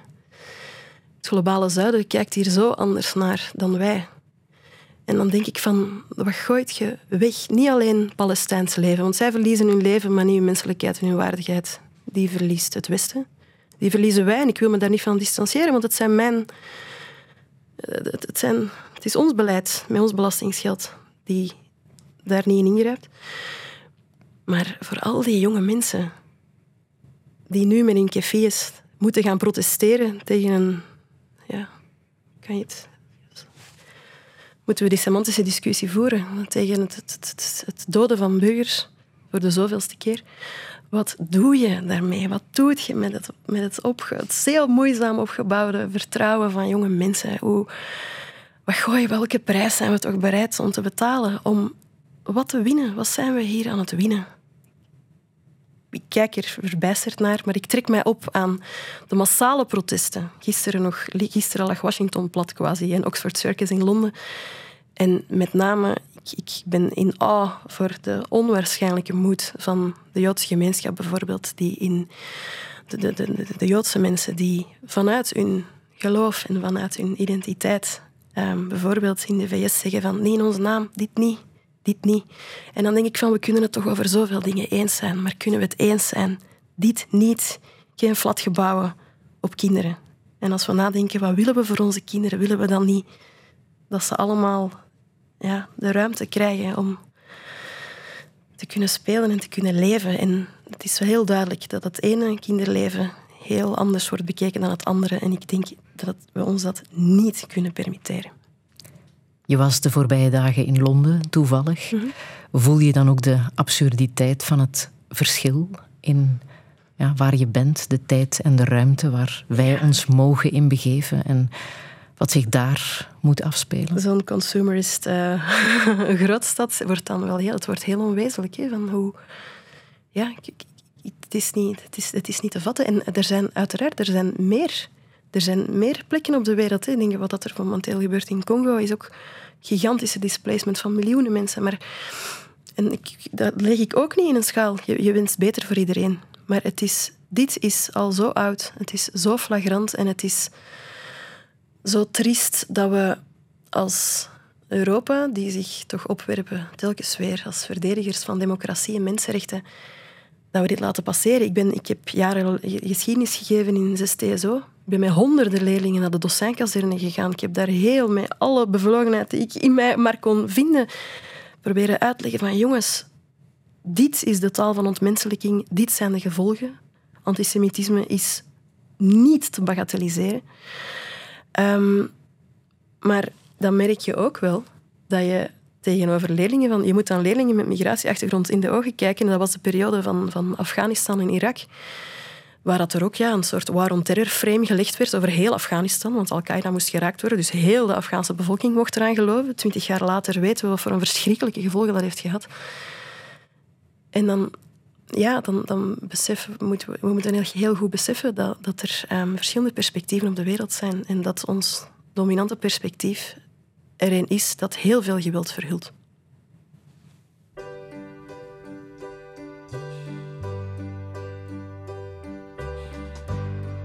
Maybe I didn't treat you quite as good as I should have. Maybe I didn't love you quite as often as I could have. Little things I should have said and done. I just never took the time.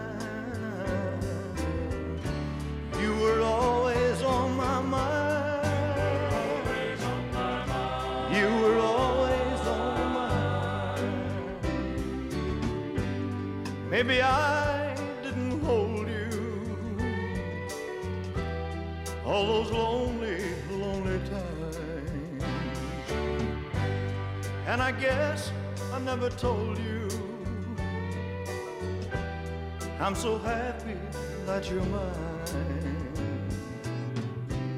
If I made you feel second best, girl, I'm so sorry I was blind. You were always on my mind.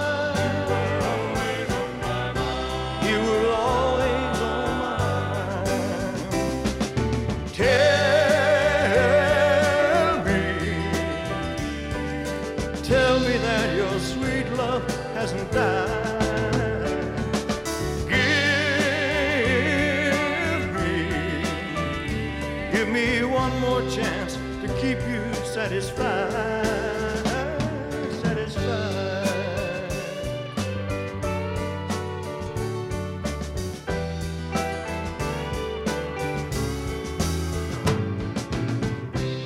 Little things I should have said done. I just never took the time. You were always on my mind.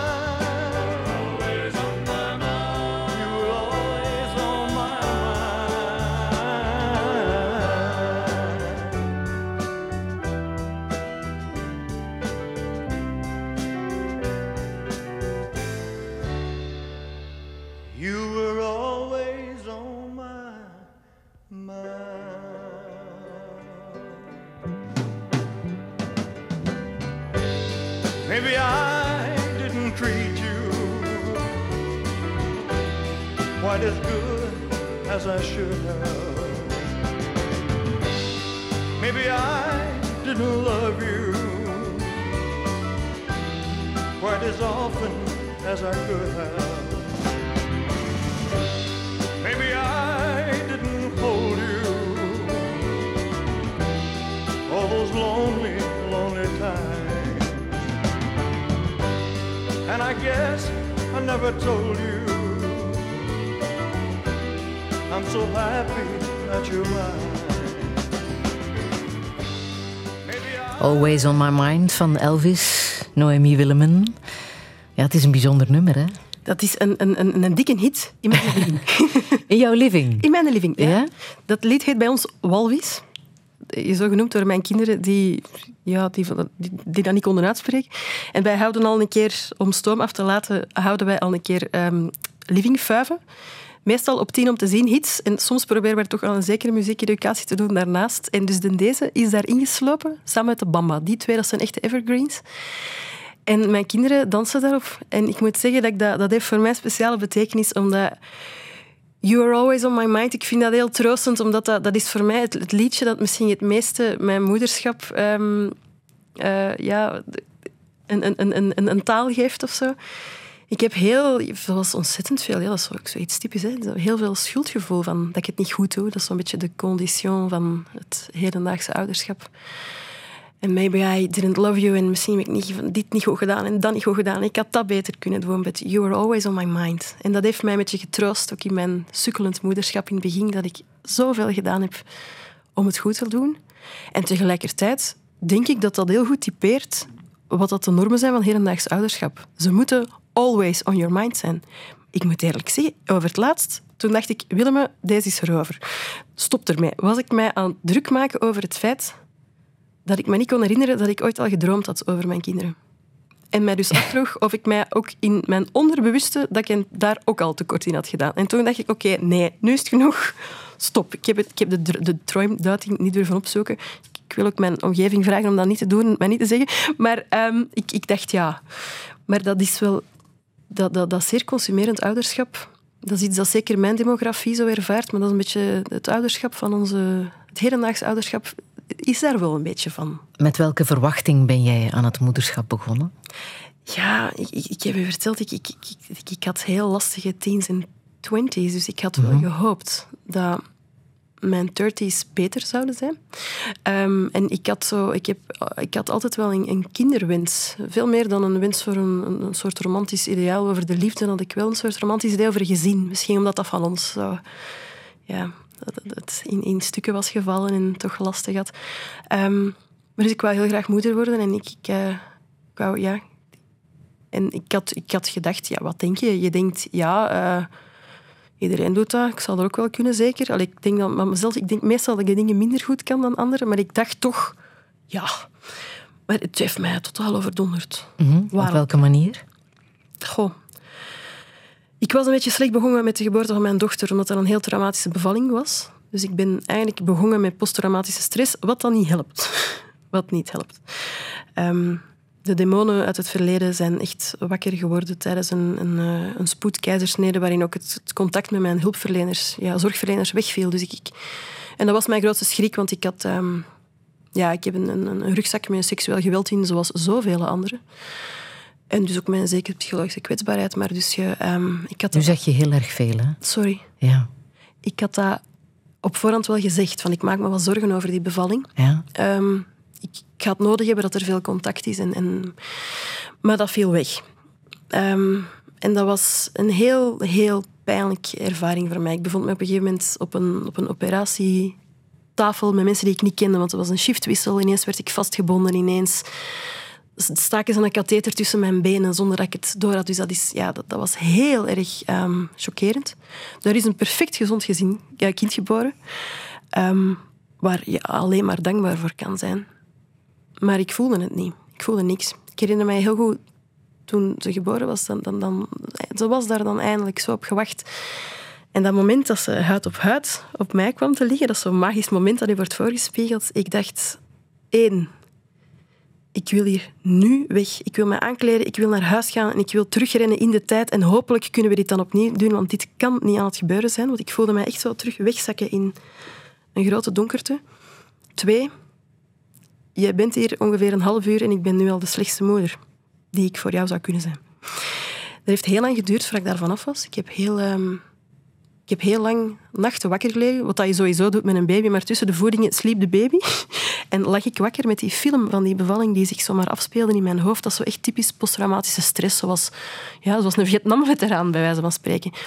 En dat is heel moeilijk om dat bespreekbaar te maken, want één, je hebt een gezond kind en dat is de cultuur, om daar dan blij mee te zijn. Dat is niet alleen de cultuur, ik was daar ook blij mee, maar het is niet de, niet de bedoeling dat je veel tamtam maakt over je bevallingservaring. Dat doen we nu meer en meer. Maar dat is ook zoiets dat...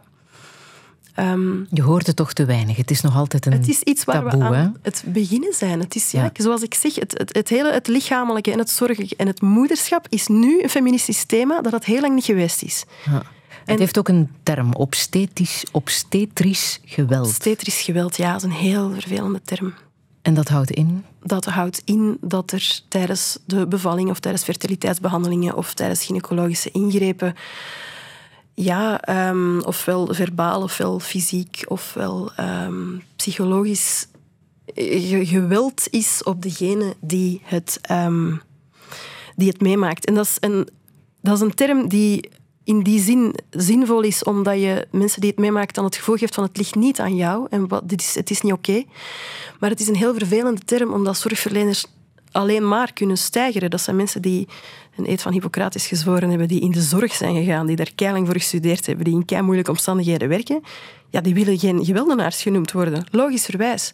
Ik kan ook met mijn, hart op mijn hand op mijn hart zeggen, in die kamer waar ik het zo lastig had, daar was nul slechte intentie. Maar de gevolgen waren er wel. En we hebben een, een bevallingscultuur die, als je naar de cijfers kijkt, hè, onze Vlaamse verloskamers, die doen het fantastisch. Als het gaat over morbiditeit en, en, eh, en kindersterfte, daar, wij bevallen heel veilig. Maar er is heel weinig ehm, aandacht voor de meer psychologische beleving daarvan. We- Voor ons is geboorte is een, is een heel medisch gebeuren. Hè. Dat eh, wordt echt beschouwd als, een, als iets dat, dat uw lichaam doet. En het ene lichaam wordt dan van het andere gescheiden. Er is weinig ruimte voor een andere beleving, die denk ik even essentieel is. Want een bevalling is geen sleutelbeen dat gezet moet worden. Een bevalling is een live event. En er is, het is heel moeilijk om ruimte te maken voor dat live event. Hoe dat, dat beleefd wordt door gezinnen, maar met name door degene die het ondergaat. Of die het ondergaat, of die het doet. hè. Je ondergaat niet per se een bevalling. Je kan dat ook echt doen, ook al ervaren velen het dat het ondergaan is. Het, we kunnen daar ook wel een verschillende taal rond bouwen. Maar ik denk dat... Het is een rot debat, omdat het iedereen, dokters in kluis, de dokter beschouwen als degene die beslist wat er zal gebeuren. En als iemand die voor, zowel, die, die, voor twee patiënten moet zorgen, voor, voor, voor, voor de zwangere en voor het kind. En dus uiteraard, als een dokter zegt, doe, doe wat er moet gebeuren, dan doe je dat. Het is ambetant dat we, als je naar cijfers kijkt bijvoorbeeld, we hebben nog altijd, het is al veel beter, maar er zijn heel hoge ehm, percentages van knippen bijvoorbeeld, veel meer dan in het buitenland, heel hoge percentages van inleiding, heel hoge percentages van keizersneden. Waarbij men dan zegt van ja, is dat, is dat, zijn dat, is dat per se medisch verantwoord of is dat meer cultuur? Maar ik denk misschien problematischer is zo, ja, het idee van de dokter beslist en de patiënt niet. En ik wil echt zo genereus mogelijk zijn en heel veel ruimte maken voor gynaecologe. Een van mijn beste vriendinnen is trouwens gynaecoloog. We hebben daar fantastische gesprekken over. Het een van de meest warme, toffe mensen die ik ken trouwens. Die, ehm, die ook zegt van... Ja, uiteindelijk, ik ben wel degene die geen paraplu kan optrekken. Hè. Een bevalling is een, is een, eh, is een, is een onvoorspelbaar gebeuren. Mensen bevallen niet zo gemakkelijk als katten of zo. Allee, het, is niet zo evident. Er kan, natuurlijk, er kan altijd iets misgaan. Die kans is zeer klein, maar natuurlijk, als het misgaat, valt het op haar nek. Dus het is heel makkelijk om te zeggen van uh, dokter, trekt uw handen ervan af. En dat gaat niet. Dat, we moeten daar een soort een kwetsbaar evenwicht zoeken tussen, om ervoor te zorgen dat we als mensen samen zijn in een verloskamer, waar iedereen een mens is. Een arts die net een, een, een, een, een, slechte uitkomst heeft meegemaakt, wat dan een vreselijk woord is voor een kindje dat schade overhoudt aan een bevalling of er misschien zelfs in blijft. Het is maar menselijk dat hij in een volgende bevalling misschien voorzichtiger is. Dat is logisch. Dat, dat is, je bent een mens. Maar vanuit het perspectief van de zwangere, dat is niet onze job om te gaan bevallen. Hè. Wij doen dat niet elke dag. Dat is een live event dat je maar één keer meemaakt. Waar ik ook niet te veel gewicht aan wil hangen. Want er zijn heel veel betekenisvolle live events in een leven. Maar als je zwanger bent en je gaat bevallen, mag je dat een dingetje vinden. En we hebben heel sterk een cultuur om te zeggen van oh, zwangerschap, de roze wolk, geniet ervan. Maar van de bevalling, ja, je doet dat even en daarna ben je het vergeten. Wat weten we uit onderzoek? Heel veel mensen vergeten het niet. Ik ben niet alleen. Op... Maar je bent wel voor een tweede kind gegaan, hè? Ja, ja, Zo uh, erg heeft het jou niet tegengehouden? Niet op die manier, maar ik heb dan wel op een heel andere manier dat proberen aan te pakken. Ja, hoe dan? Ik heb mij een, eh, een, een vroedvrouw en een huisarts gezocht die mee konden naar het ziekenhuis en die, die een, um, met, wie ik heel, die heel, die, met wie ik heel goed kon bespreken um, wat, wat dat ik wilde dat er zou gebeuren. En, en, maar dat zijn individuele oplossingen van een probleem, probleem dat structureel is. Het probleem zit soms, maar zeker niet altijd, bij uh, de artsen een slecht karakter. Het probleem zit in de cultuur. Um, enerzijds moet je zoiets structureel oplossen. Er moet meer ruimte zijn voor zorg. De gynaecoloog heeft 15 minuten per consultatie. Zitten in een wachtsysteem. Heel vaak moeten ze in een ziekenhuis mensen verzorgen die ze nog nooit gezien hebben, die daar met weeën binnenkomen, die, waarvan je niet weet hoe moet ik die aanpakken, wie is dat? Dat is niet makkelijk. Dat is fantastisch dat je dat kunt, maar dat is niet makkelijk. Mensen zijn overbevraagd, zijn onderbemand. En er is een hele grote focus op zo veilig mogelijk, met dan zicht op fysieke veiligheid voor bevallingen zorgen. Maar er is veel te weinig aandacht voor een, voor een, uh, voor een, een geïndividualiseerde zorg. Niet iedereen wil hetzelfde. Maar iedereen wil zich veilig voelen. En dat is voor verschillende mensen anders. Dus je kan ook niet zeggen van ja, we lossen dat op met uh, zoek u een zelfstandige vroedvrouw en ga voor een thuisbevalling. Dat is heel vaak wat er gezegd wordt, met dan zo'n heel binaire opdeling weer tussen um, al die medische behandelingen zijn um, eigenlijk niet goed. Je zit met een overmedicalisering. Heel duidelijk zit je met een overmedicalisering, maar dat is niet het hele verhaal. Want je kan ook in een thuisbevalling meemaken dat het anders gaat dan je wou. Er zijn, denk ik, aan beide zijden van dit vreselijke loopgravendebat is er een neiging om de ene geboorte en de ene zorgverlener, de ene visie boven de andere te plaatsen. En de zwangeren zijn daar niet mee geholpen. Ik, ik, wil u niet zeggen hoeveel mensen ik ken die um, in, het, in het nieuwe geboorteverhaal is dan vaak van uh, claim je eigen bevalling. En dan wordt er gezegd van als je maar genoeg wapent met kennis en je leert maar genoeg over het geboorteproces en je disciplineert eigenlijk je lichaam en je geest voldoende, zodat je weeën eigenlijk, ja, je maakt er dan golven van, dan voel je eigenlijk geen pijn. Als het leven dan toch anders loopt dan dat en je krijgt heel veel pijn en het eindigt dan toch in een zware ingreep, dan krijg je mensen die zich onwaarschijnlijk gefaald voelen. Dat is geen oplossing. Je kan niet verwachten dat in zo'n kwetsbaar levensmoment mensen een soort de macht grijpen. Dat gaat niet. We zullen elkaar moeten ontmoeten op een kwetsbaar moment in een, in een, ja, in, in een ruimte waar iedereen um, zich oké voelt, maar waar de zwangere het overwicht krijgt. De, de wet op de patiëntenrechten is daar ontzettend duidelijk over. Het is de zwangere die recht heeft op geïnformeerde toestemming en die mag dus zeggen, ja, nee, uh, ik wil nog even wachten of ik ben het ermee eens, ja of nee. Maar ik denk dat... Um, heel, we zijn het daarover eens in de letter, maar ik denk dat we veel beter moeten nadenken over hoe dat we daar in de praktijk voor kunnen zorgen. Want dat is wat heel veel trauma zou kunnen besparen, denk ik.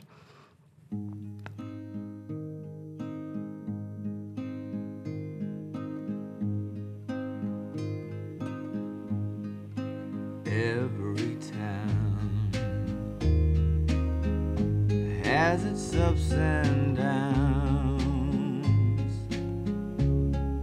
Sometimes ups outnumber the downs, but nodding, Nottingham, I'm inclined to believe we were so down, we'd up and leave.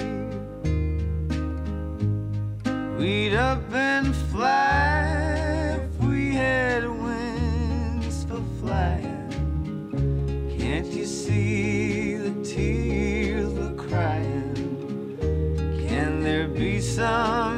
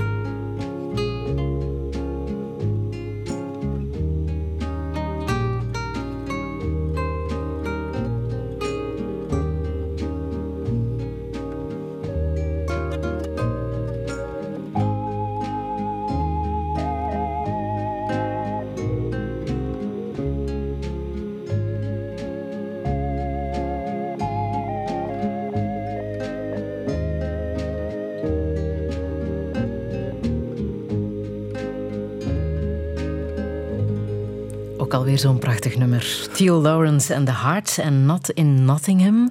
Noemi Willemen, je hebt het gehoord in de Disney-film Robin Hood. Onlangs met mijn kinderen, ja. Ik wil mij ook verontschuldigen. Ik, ik zet hier de een en de andere sad song op, zoals Dolly Parton zou zeggen. Maar het- Maar telkens ook heel relativerend. Ook hier weer. Oké. ja, ik, ik, ik, ik, zat- ik was met mijn kinderen naar Robin Hood aan het kijken. Met name, dat, hier zingen ze in die scène waar heel het dorp in de gevangenis zit. Omdat zij dermate getaxeerd worden dat niemand nog belastingen kan betalen. En prins John zit daar tussen zijn zakken, zakken goud. En ze wachten op eh, Robin Hood. En ik, ja, ik dacht aan de Nottinghams van de wereld. En het gaat dan, ja... Je denkt dan aan, de rechtelozen. En nu ga ik weer iets droevigs zeggen, maar ik denk dat we... Sarah Ahmed zegt, dat- Sarah Ahmed zegt ik ben een feminist killjoy. En die killjoys, dat zijn... Je bent een feminist killjoy als je de, de goed nieuws show en de vrolijke consensus doorbreekt en wijst op de dingen die niet goed zijn. Of waar het beter kan. Bijvoorbeeld obstetrisch geweld. Wij vertellen over geboorte liever leukere dingen. Maar toch denken we dat het belangrijk is om te zeggen dat er sommige zaken beter kunnen. Maar dat is altijd met de bedoeling om veel meer joy te creëren voor veel meer mensen. We teach life, sir. Life gaat over vreugde en gaat over je goed voelen en gaat over eh, in, in, bijvoorbeeld over bevallen, in, in, in, blij mogen zijn en je goed omringd mogen voelen en over gelukkig zijn. En dat, dat dacht ik, dat denk ik dan ook als ik, als ik naast mijn kinderen zit. Van, je wilt voor zoveel mogelijk mensen, dat is toch wat ik hen zou willen, ja, wat ik hen zou willen, willen leren. Van je, ja, teach life. Je, je wil zoveel, zoveel mogelijk. En dat is ook waarom ik met de kinderopvang zo bezig ben. Dat is ook ambetant doen. Hè. We zitten met het crisiskabinet kinderopvang, hebben wij het voorbije jaar de Vlaamse regering geambeteerd. Was behoorlijk wederzijds. Ehm, Je bent echt elke week gaan protesteren. ik hè? was er niet elke week bij, maar er zat 27 weken lang was er een delegatie van ouders in het Vlaams parlement om de crisis in de kinderopvang aan te kaarten. Ehm, en wij doen dat. Ehm, wij hebben dat gedaan omdat we, we kijken nu naar een andere actievorm, omdat we zien in het verkiezingsjaar, ziet er wat anders uit, maar we, we zijn niet weg. We zullen zeker ook nog wel in het parlement verschijnen. We hebben dat gedaan omdat wij eigenlijk altijd, het gaat altijd over hetzelfde. Ouders zijn degene die thuis de onbetaalde zorgarbeid doen. Die wordt niet serieus genomen. Nergens zo goed gezien als tijdens corona. Tijdens corona werd er gezegd, ah wel, blijf thuis, doe uw betaald werk en zorg ondertussen voor uw kinderen en pre-teach en wat is het allemaal. En dat moest er allemaal maar bij kunnen. Dat ging niet. Maar je moest dan toch ook daar maar een balans vinden. Dus dat werk wordt heel weinig serieus genomen. En dat is eigenlijk de spiegel. De crisis in de kinderopvang is een heel didactisch voorbeeld van een bredere zorgcrisis, maar dat is de spiegel van ons onbetaald werk thuis. Ons onbetaald werk thuis, dat wij nooit serieus nemen, dat we niet meetellen in de economie. Al het werk dat wij doen om de boel te laten draaien, als dat werk uitbesteed wordt, is dat naar onderbetaalde sectoren, die allemaal in vreselijke uh, personeelstekorten zitten, in slechte statuten. In, in, denk aan de hele zorg, al die krakende, essentiële sectoren. Al sectoren die niet konden stoppen in corona. Dus opnieuw, we weten welk werk de wereld zal redden. We weten welk werk niet zal stoppen en welk werk blijkbaar wel kan stoppen. Dus dat is altijd zo, dat is altijd zo gek om, om, om zo, die, cognitieve dissonantie daar rond. Maar dus al die essentiële sectoren. De kinderopvang is een heel didactisch voorbeeld. Omdat dat heel duidelijk maakt, als je geen kinderopvang hebt, kunnen mensen niet gaan werken en komen ook die andere sectoren in de problemen. We hebben in het crisiskabinet een koppel. Zij is huisarts hij is leerkracht vierde leerjaar. Ze hadden een groot kinderopvangprobleem. Maar dat wil zeggen dat je ofwel een volle wachtzaal hebt die wacht op een dokter die niet komt, ofwel een volle klas die wacht op een leerkracht die niet komt. Dus je kan je daar niet van aftrekken. En dit is geen probleem van deze regering. Dit is ook geen probleem van Vlaanderen, hoewel wij op een heel specifieke manier daar onze eigen rommel in creëren. Maar het is een heel brede, dat is gewoon een heel grote vraag die elke samenleving of die in het laatkapitalisme in industriële landen zich stelt. Wat doen we met zorg? Wat doen wij daarmee? Wij maken dat zo goedkoop mogelijk. Ofwel mocht je dat thuis doen uit liefde, want je wilt daar toch geen geld voor zeker, dat is toch onbetaalbaar. Ofwel doen we dat ja, in, in uitbesteden sectoren en dat mag allemaal niks kosten en we maken daar labeur van waar je geen arbeidsvreugde uithaalt. Hoe organiseer jij jezelf? Dat is een bijzonder goede vraag. Ik, zoals ontzettend veel gezinnen van mijn demografie, werk ik niet fulltime en de vader der kinderen wel. En wij hebben een, een, een poetshulp met dienstenchecks die ons goed uitkomen, want die zijn op mijn lijst geschoeid. En zo is, dat is effectief hoe het gaat. Mhm. En ik heb daar heel vaak vragen over van hoe kan ik dat nu beter doen en anders oplossen. Maar, want dat is mijn, onze poetshulp is een essentiële collega hè, in, in, in, in mijn huishouden. Dat zonder haar. Er zou niks werken. Maar hoe, hoe ontsnap je daaraan? Hoe, hoe los je dat op? Ik vind dat ongelooflijk moeilijk. En ik probeer haar zo veel mogelijk nabij te zijn en met ontzettend veel dingen te, helpen. Maar dat, hoe, hoe, hoe, kan je, um, hoe kan je dat soort zaken oplossen? En ik denk dat het fundamenteel is, again, dat we dat veel breder zien. Er werd ons zo vaak gevraagd, maar waarom vragen jullie aan kinderopvang aan de overheid? Moeten jullie dat zelf niet doen? Blijkbaar vindt de Vlaamse regering dat ook, dat wij dat zelf moeten doen, want ze gaan nu een nieuwe voorrangsregeling invoeren dat er um, kinderopvang alleen voor mensen is die vier vijfde werken of meer. Dus in het gezin moet je de optelsom maken. Je moet tot vier vijfde komen. Als de ene halftijds werkt en de andere voltijds, kom je er niet. Als je single bent, moet je ook mhm. boven die vier vijfde blijven. Dat is een wraakroepend idee. Want dat wil zeggen dat zoveel mensen in de problemen komen dat uw economie in de problemen komt. En daarnaast heeft men gezegd, we gaan de voorrangsregeling voor kansengroepen, dus vandaag moeten in de inkomensgerelateerde kinderopvang, moet 20% van de plaatjes voorbehouden worden voor kwetsbare kinderen. Vanaf nu mogen dat er nog maar 10% zijn. Dat is wat de Vlaamse regering voorstelt. Ja, zo kan ik ook plaatsen creëren. Ik vind dan een aanslag op gezinnen en op de toekomst van kinderen, maar men zegt wel ja, de rekeningen kloppen. Maar hoe kunnen de rekeningen kloppen als je dat soort sectoren laat afbrokkelen? Hoe, hoe kan dat nu? We hebben dat nodig. Zij houden ons in leven. Je zegt van jezelf dat je een waardeloze academicus bent. Maar zou het kunnen dat door al jouw kennis dat je gewoon een zeer waardevolle activiste bent? Ik, ik ben, ik ben, ik ben een, een, een, goede, een goede toeteraar, maar ik wil vooral... Want iemand moet toeteren natuurlijk om dit soort situaties bloot te leggen met heel veel informatie. Maar ik ben vooral blij, dat is maar, dat is maar ik, ben, ik ben misschien een toeteraar, maar wij zijn vooral wij zijn, wij zijn een collectief. Wij, je doet dat samen. En wij doen dat ook heel graag, heel bewust samen, ook met bijvoorbeeld met de vakbonden, met de mensen aan de toekomstgroep, met de experts, met... Uh, Naast je huishouden. Naast mijn huishouden, ja. Maar ik vind dat, ik vind dat belangrijk. Dat gaat over mij dat is nu echt waar. Je hoort zo vaak, en dat zeg ik nu eigenlijk vanuit mijn ervaring van het soms psychisch lastig te hebben. Ik voel me eigenlijk goed nu. Er wordt zo vaak gezegd, als je je niet goed voelt of je zei, je voelt je zo best... bewaak je grenzen. Hè? En baak je nu af en ga een keer buiten in je hof, als je hem hebt, veel mensen hebben hem niet, in de gazon gaan staan en ehm, zorg voor jezelf. Er is weinig dat mij zo helpt om mij goed te voelen in het leven, dan mij te verbinden met anderen rond dingen die belangrijk zijn. Rond dat leven. Dat geeft mij goesting. Dat geeft mij plezier. Dat geeft mij joy. Dat geeft mij een, een, een reden om, om, om blij op te staan in de ochtend. Kan je aan je kinderen al vragen, wat willen jullie in het leven? Zijn zij al oud genoeg om daarover na te denken? En- Mijn beide kinderen zeggen dat ze op pensioen gaan. Ik moet daarachter staan. Ik vind, dat geen, ik, vind dat geen slecht, ik vind dat op zich geen slecht idee. Hoe oud zijn ze nu? Vijf en acht. Nee, sorry, negen. Negen sinds gisteren.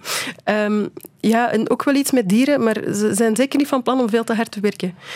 Ehm, dat is zo soms wel een beetje een strijd, want dat is iets dat, wij, dat, ik, dat ik wel probeer thuis ook te doen. Hè. We hebben het hier over heel grote dingen. Er moeten structureel, kan je die bekijken, maar je kan er ook heel klein maken. En dat is iets dat ik ook in ons huishouden wil proberen. Van, jongens, wat is er hier nu allemaal nodig op zo'n dag? Wat hebben we hier nodig om de boel hier te doen draaien? Boterhammen, kleren, gesorteerde sokken. En dat helpt als zij mee kunnen nadenken. Oké, hoe moeten we hier de boel draaiende houden? Ik, vind, ja, ik heb wel de indruk dat hen, dat hen dat wel helpt om zo meer die verantwoordelijkheid te nemen. Ik vind dat belangrijk. We zeggen ook altijd van ja, waarom willen mensen in de zorg werken? Waarom krijgen we zo weinig mannen in de zorg? Misschien omdat wij kinderen ook veel te weinig op voorhand zeggen, van, van, van jongens af aan zeggen, zorg is essentieel. En je kan je ook afvragen, want dat vind ik zo belangrijk om dat thuis te delen. We maken van zorg labeur. Is poetsen iets dat mensen 40 uur per week moeten doen, totdat hun rug kapot is, terwijl ze met bussen die amper nog rijden soms, van villa naar villa gaan waar ze helemaal alleen een hele dag werken. Moet dat zo zijn? Of kunnen we dat verdelen onder elkaar, zodat iedereen een beetje doet? Want jij bestudeert de evolutie van het moederschap. Bestaat er ook een studie over de evolutie van het vaderschap? Die bestaan zeker, maar er is, ehm, er is veel meer geschreven over moederschap, omdat, ja, ik durf daar niet één reden voor geven, maar een van de redenen is omdat dat, dat, ja, kinderzorg is, is, wordt heel sterk aan moeders toegeschreven. Die normen vallen veel sterker op moeders dan op, op vaders. Die, de eindverantwoordelijkheid van het ouderschap wordt nog altijd veel meer bij moeders gelegd. En dus heel veel van de keuzes die gemaakt moeten worden van naar welke, naar welke crash, naar welke school, borstvoeding of niet, hè, al dat soort zaken, die worden gedaan door moeders. En dan wordt er vaak gezegd, ja, die, die, ehm, die nemen dat veel te serieus en die geven mannen geen kans. Ik denk dat dat zeker bestaat, maar dat is ook omdat we het hen zo zeggen. Het zijn moeders die het heel goed moeten doen. Vaders ook, maar voor vaders is dat optioneel. We zitten nog altijd een beetje in het kostwinner-idee van die moet vooral gaan werken en providen. En er is wel een ideaal van affectief ouderschap. Maar als je kijkt in de verdeling van zorgtaken, de onmiddellijke zorgen, de vuile pampers, de kleertjes wassen, alles laten vallen, uw werk laten vallen als er een kind naar de arts moet, dat doet vader. Dat doet moeder, sorry.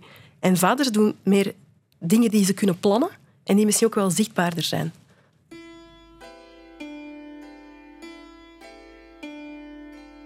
Se sentir quelque peu romain, mais autant de la décadence.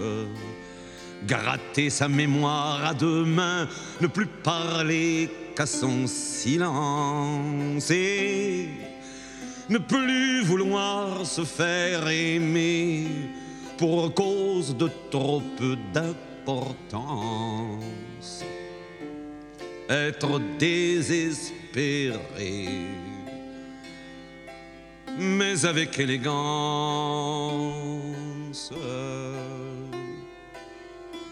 Sentir la pente plus glissante qu'aux temps où le corps était mince. Lire dans les yeux des ravissantes que cinquante ans, c'est la province. Et brûler sa jeunesse mourante, mais faire celui qui s'en dispense, être désespéré, mais avec élégance.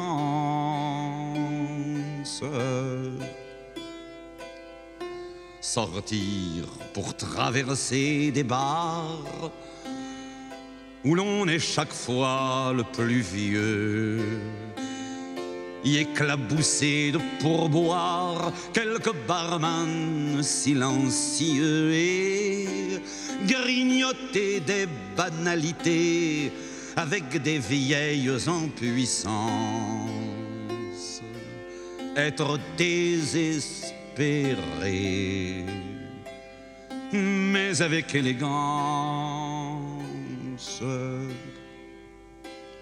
Savoir qu'on a toujours eu peur, savoir son poids de lâcheté, pouvoir se passer de bonheur, savoir ne plus se pardonner, n'avoir plus grand-chose à rêver, mais écouter son cœur qui danse,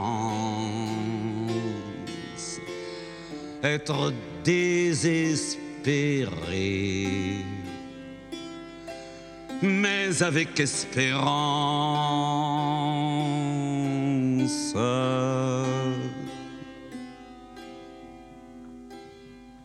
Jacques Brel, avec élégance. Over wanhopig zijn, maar met elegantie. Noemi Willemen. Wat zegt die muziekkeuze over jou? Ja, ik moet zeggen, ik word hier verraden door mijn muziek. ik heb heel veel droeve liedjes, hoewel ik ze ook niet... Dit is ook echt... Dit liedje is... Hoewel het... het eh, Brel schreef het aan het einde van zijn leven met de dood in de ogen. En ik vind dat er een heel naar beeld ook zit, in zit over ouder worden, dat ik absoluut wil verwerpen. Ik, ik vertik het om, om, om te denken dat oudere mensen alleen maar miserabel en triest moeten zijn. Maar dit is een liedje dat ik zo vaak heb opgezet op mijn meest wanhopige momenten. Waarin hij zei van, oh ja, ik, ik probeer wanhopig te zijn, maar dan met elegantie en soort het esthetisch te zien in uw wanhoop.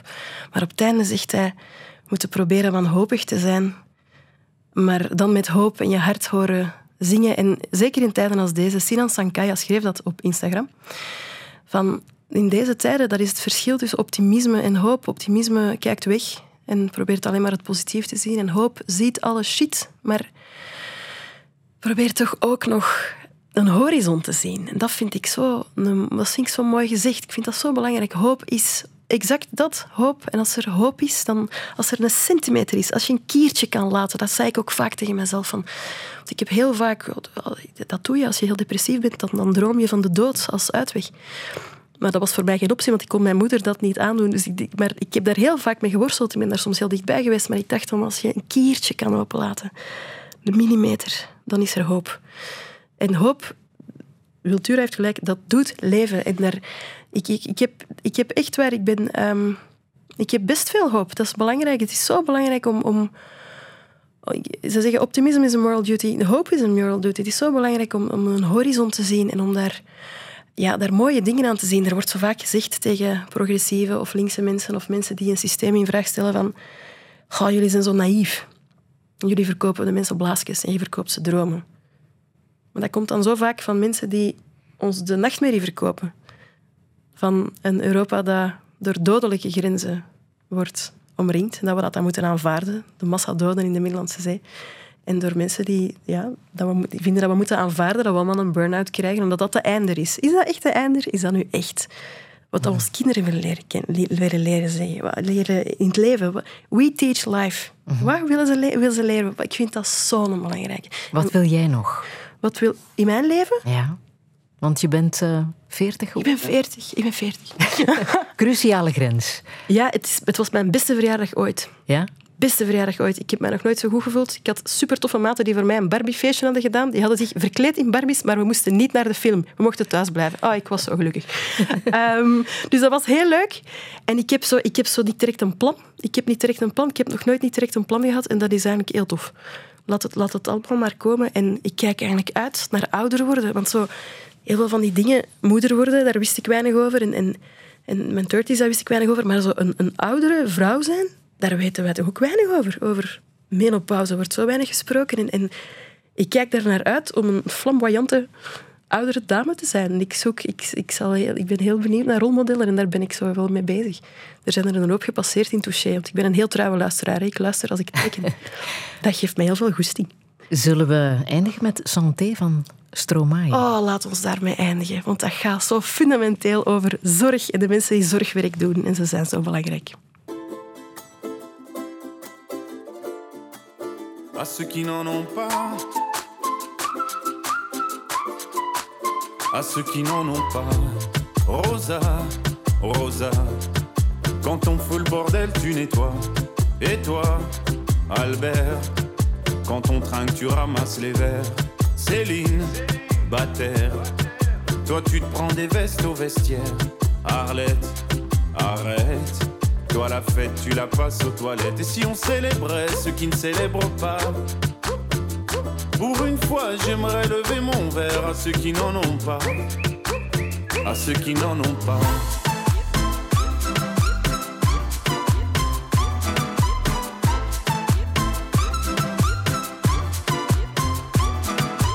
Quoi les bonnes manières? Pourquoi je ferais semblant? De toute façon, elle est payée pour le faire. Tu te prends pour ma mère? Dans une heure, je reviens. Que ce soit propre, qu'on puisse y manger par terre. Trois heures que j'attends.